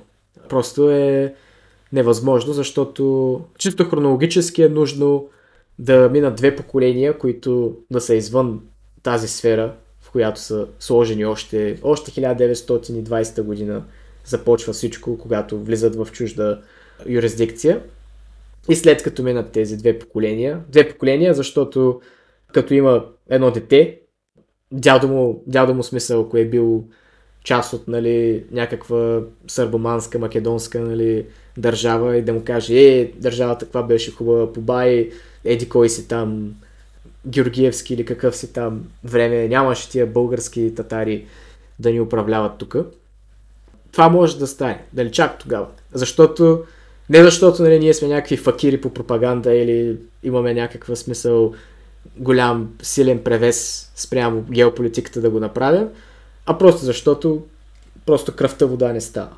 Няма как те са генетически, нали, те са един народ с нас. И няма как да ги откъснеш с пропаганда, каквото и да се прави. Това, това е правено не веднъж. Още 14 век са откъснати. Преди това са откъснати известно време от Византия. Други части на България са откъсвани така. Но няма как смисъл да го направиш трайното разделение без, без да има кръвно разделение. И затова мисля, че рано или късно ще се случи. Не? Да, е Боже. Всъщност и наистина добра препратка назад към историята, че и други части на България и самата Македония са били откъсвани, но в крайна сметка се връщат към родното. Тоест, наистина кръвта си е кръв и истината, историческата истина си е истина. Ето виждаме някои, макар и единични примери по интернет на македонци, които като разберат всъщност какви са нещата и, и осъзнаят, че в училище просто са ги лъгали. Интересна препратка към историята е, че в средновековието, конкретно почти през цялото средновековие, днешна Тракия, българска Тракия, горно-тракийската низина, е било нещо като не през цялото време, обаче през голяма част е било нещо като Македония, само че византийска версия. Население, които са били българи, нали, славяни в българската част и други нали, народи, които после са станали част от българския етнос, които са говорили същия език, имали са същия происход, но са били лоялни и приписващи се към Византийската империя и следователно гръцката средовековна идея. Интересен факт е, че Македонската династия, всъщност този, който е започнал Македонската династия, е бил точно такъв българин, наречен славянин тогава, от Тракия, някъде от Ямбол или не знам къде беше, взет в плен и после избягал от плен, избягал в Цариград и станал по-късно император. Тези хора, които които са нали, в тази част на България, горно-тракийската низина, които са и моите предци, най-вероятно по време на средновековието са били горкомани. Обаче това не е трайно, защото тяхната кръвна връзка с гърците не че не съществува, обаче няма как това да е трайно. Да. Дани, ти имаш ли още нещо да питаш? Към мен, може би, не точно. Другото, което е, както в случая България, Македония, може би така е Косово-Сърбия в момента. Нещо сходно. Само, че там пък е етнически доста по... Там е доста по-завързано. И друга е, причина... Е, по-скоро Черна гора. Да, и Чер... да, Черна гора също. В Черна гора, да, и между другото, поне това, което виждам аз между двете хора от двете нации, ако може да се каже, т.е. чер, черногорци и сърби, сърбите си обичат си ги съседите. Това спрямо черногорците. Ако решат някъде да ходят поне на почивка или на море, или избират Испания, или ходят в Черна гора. Рядко или в Гърция. Рядко идват в България, което е интересно. Далече м- На някой. Гърция е да. е по-близо. И Черна гора, естествено. Да. И другото е примерно... Българското море специално им е далече. Да, събират се вече 800 км в една посока. А пък другото е, ако си от Белград. А пък другото е унгарците и сърбите също, знаете. Интересната им взаимовръзка. Тоест, ако се види пък и там, се видят и там паралелите, как, както именно Австро-Унгария. Според мен И случая с Македония е същото, до някъде. Гледна точка на това, Русия в един момент вижда, че на България се слага Батенберг, т.е. един вид враг на, на Руската империя, т.е. от Австро-Унгария. И може би оттам идва промяната в отношението, поне на властта, и оттам идва мешането. Т.е. от една страна сега искаме да е от една страна Македония, от другата страна сега не. Не искаме обаче да има една държава, понеже властта е от Батенберг. И след това следващите владетели на нашата държава. Но и отношението на самите сърби. Когато ние пуснахме самолетите на НАТО да минат на нашата територия, то беше заповядано. Също и Босна. България е първата държава, която признава Босна. Да независима. Първата. Сме ние. Е, ние сме и първата, която признава Македония. Но да. Да, то е добре известно да. за разлика от Босна. А боснаците, между другото, обикновени хора, го, поне това, което съм говорил с тях, знаят, да, България, благодарни сме, че сте първата, които са ни признали. Е така хора от улицата, с които сме си говорили на теми. Mm-hmm. А нещо, което тук при нас не е кой знае какво, но за тях явно има значение. Да. И може би оттам пък сърбите казват нещо. Но не, но пак като народ, те към нас съвсем добронамерени. А пък и играта с да балансират между ЕС и Русия. Тоест, според мен поне не са се забързали поне като управление, чак толкова. Тоест, могат и сега в момента, без да са активни членове, да се възползват достатъчно. И имат натиск. Примерно и, и натиск от какво? Бяха забрани да се проведе така наречения прайд. И сега, преди няколко дни имаше новини, че биха могли да се... Правителството би, би, би могло да, да го пусне, общината да го пусне, Белград. И май го пуснаха с намален, Да, и то с намален маршрут. И, и това дори американците, дори, дори ако трябва и правителството, дори и президента, да им се обади да им каже на Вучич, да пусни прайда, което е супер показно за идеалите. Тоест, едва ли се стремят към такива идеали. Но може би в момента, в каквато, каквито са сега, са си е най-добре. Тоест да не, да не бързат чак толкова. От друга точка, от друга гледна точка, може би се дразнат от това, че предно Харватия е в ЕС и предно се възползва по друг начин, но пък Харватия, има и друга малко предистория. Все пак те са били по-дълго от Австро-Унгария, като част от тях. Относно гледна точка на развитие на инфраструктура. Но в момента, поне според мен, по моим впечатления, Сърбия поне е добре. Тоест имат инфраструктура, имат някакво развитие. А, и сега, когато знаете, т.е. когато се местят фабриките от а, все по-на изток. Знаем Польша, примерно Польша е Китая на ЕС, т.е. мотора на ЕС за производство. Някои от фабриките, след като Украина стана независима, се изместиха някои в Украина, сега като не е в Украина някои от нещата се местят пък в Сърбия. Тоест от една гледна точка пък пак има дивиденти. Някои от тях се местят и в Турция, но пак Сърбия в момента, в каквото е положение, в момента е, би трябвало да е достатъчно изгодно като баланс. Интересното на днешна Сърбия е, че демографски държавата се премества на север.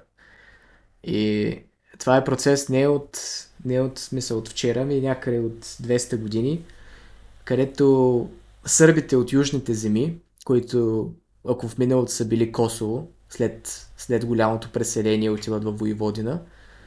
В момента сърбите от Южна Сърбия, нали, това е Морава и Поморавието, отново имат голяма миграция на север и докато населението на Сърбия се задържа нали, по-константно от българското, по-бавно, малко по-бавно пада, доста по-голям е превеса на Воеводина спрямо и Белград, разбира се, спрямо тези земи. И границата, изобщо цялото Поморавие, Ниш и всичко освен Западна Сърбия е доста спаднало като проценти от държавата и спрямо техните съседи в България. И даже в момента България има силен превес в този регион, демографски, заради София главно. Добре. Ми, аз освен да добавя, че българското отношение в последните десетилетия е доста добро с оглед колко много се слуша сръбска музика, например. И няма нищо подобно в обратна връзка. Mm-hmm. Като едва в последните 2-3 месеца имаме един малък пробив с вас кожабата. Песента, и да не забравяме Цеца станала... Все пак, защото хората постоянно, да. Да. Това е, да. Станала много известна в Сърбия, много я слушали. Което е един рядък пробив за българска песен. Обикновено е обратното. Сръбските пробиват тук. В принцип, даже аз не бих казал, че българските не пробиват в света ми, по-скоро в Сърбия не пробиват толкова. Нали? Ако погледнем Азис, да. Азис е пълна звезда в Турция. Турция, Близки изток. Обаче, да, прав си, че последно време има доста, нали, значим пробив на българска култура на, на Запад, вместо обратно, защото в този техния сериал Южни вятър имаше български актьори от под прикритие. Сега тази песен. Аз, аз поне за първи път сега виждам нали, българска личност инфлуенсър да участва в сръбско предаване, като то е, е, Емил Каменов, където тя участва в техния Big Brother. Което е само може да е добре, нали? Винаги е добре, когато ние участваме нали, на, на Запад, вместо те да идват тук в нашите шоута и, и да гледаме Цитиридис, Владо Береяно и всякакви нали, такива а, да, да. личности в нашия ефир, докато на, надали има не, нещо, нещо като нали, Николао Цитиридис в гръцкия ефир. Дори изобщо да някой да спомене, че има българска част в То там ефир. Не, не дават на българите да, да си говорят езика и да, да си имат български имена, ги преследват, какво остава за по телевизията. И да, то нашите... толкова години след събитията. Нашата телевизия е под всякаква критика нали, на тази основа. Мен, мен е интересно, че дори в турските, нали, в турските медии, филми и всякакви има по... Разбира се, те не са българи, те са преселници от България в Турция, но вече нали, чат пати българи участват. Докато в България има абсолютно нали, някаква, някакъв голям превес на билото на гърци, румънци, някакви западни хора ги варят от някъде. Турци почти не участват, въпреки че имаме нали, доста, доста голяма турска общност в България, някак си не участват, а все някакви нали, такива доста екзотични личности от, от югоисточна Европа избират, нали, дали румънци, дали босници, да. албанци, не знам откъде ги намират, че ги слагат. Арменци, разбира се, толкова арменци има в, в този български шоу бизнес. Не знам как сме стигнали до това разположение. За добро или за лошо сме на кръстопът. И това ни каля, и това ни прави българи. Да. А и това може би е относно толерантността, това, което казахте по-рано, че ние не, не държим някаква връжда за дълго време. Може би, защото сме на кръстопът и някакси няма как. Трудно. Трябва да имаме някакви отношения. Има лойка. И с това приключваме нашия 38 брой. Надявам се, че ви е харесал. Както знаете, можете да четете кратки разбори на геополитическите събития от нас на сайта буревестник-bg.com Напоследък често пускаме интересните писания от фейсбука на Дахер Дахер, когато сте слушали в няколко наши броя. Освен това можете да ни намерите във Фейсбук на страницата Буревестник Български подкаст за геополитика и в групата Буревестник Клуб за геополитика, където обсъждаме актуалните събития. В Телеграм също канал Буревестник и група Боревестник Клуб за геополитика, като там можете да ни последвате и няма да бъдете жертва на алгоритмите на Фейсбук, където нашата и страницата и групата не излизат много-много на хората, съдейки по статистиката. Групата явно поради същността си я маркират от време на време за фалшиви новини, поради нещата, които пускат някои членове, които не изнасят на официалните западни версии, но това е очаквано. На сайта също така можете да изтеглите приложението за Android, с което можете възможно най-лесно да слушате подкаста. Никола, благодаря ти много. Мисля, че и аз и Дани и нашите слушатели придобихме много нови знания благодарение на тебе. И аз благодаря, беше доста интересен разговор. Дани, благодаря ти също за участието. Благодаря.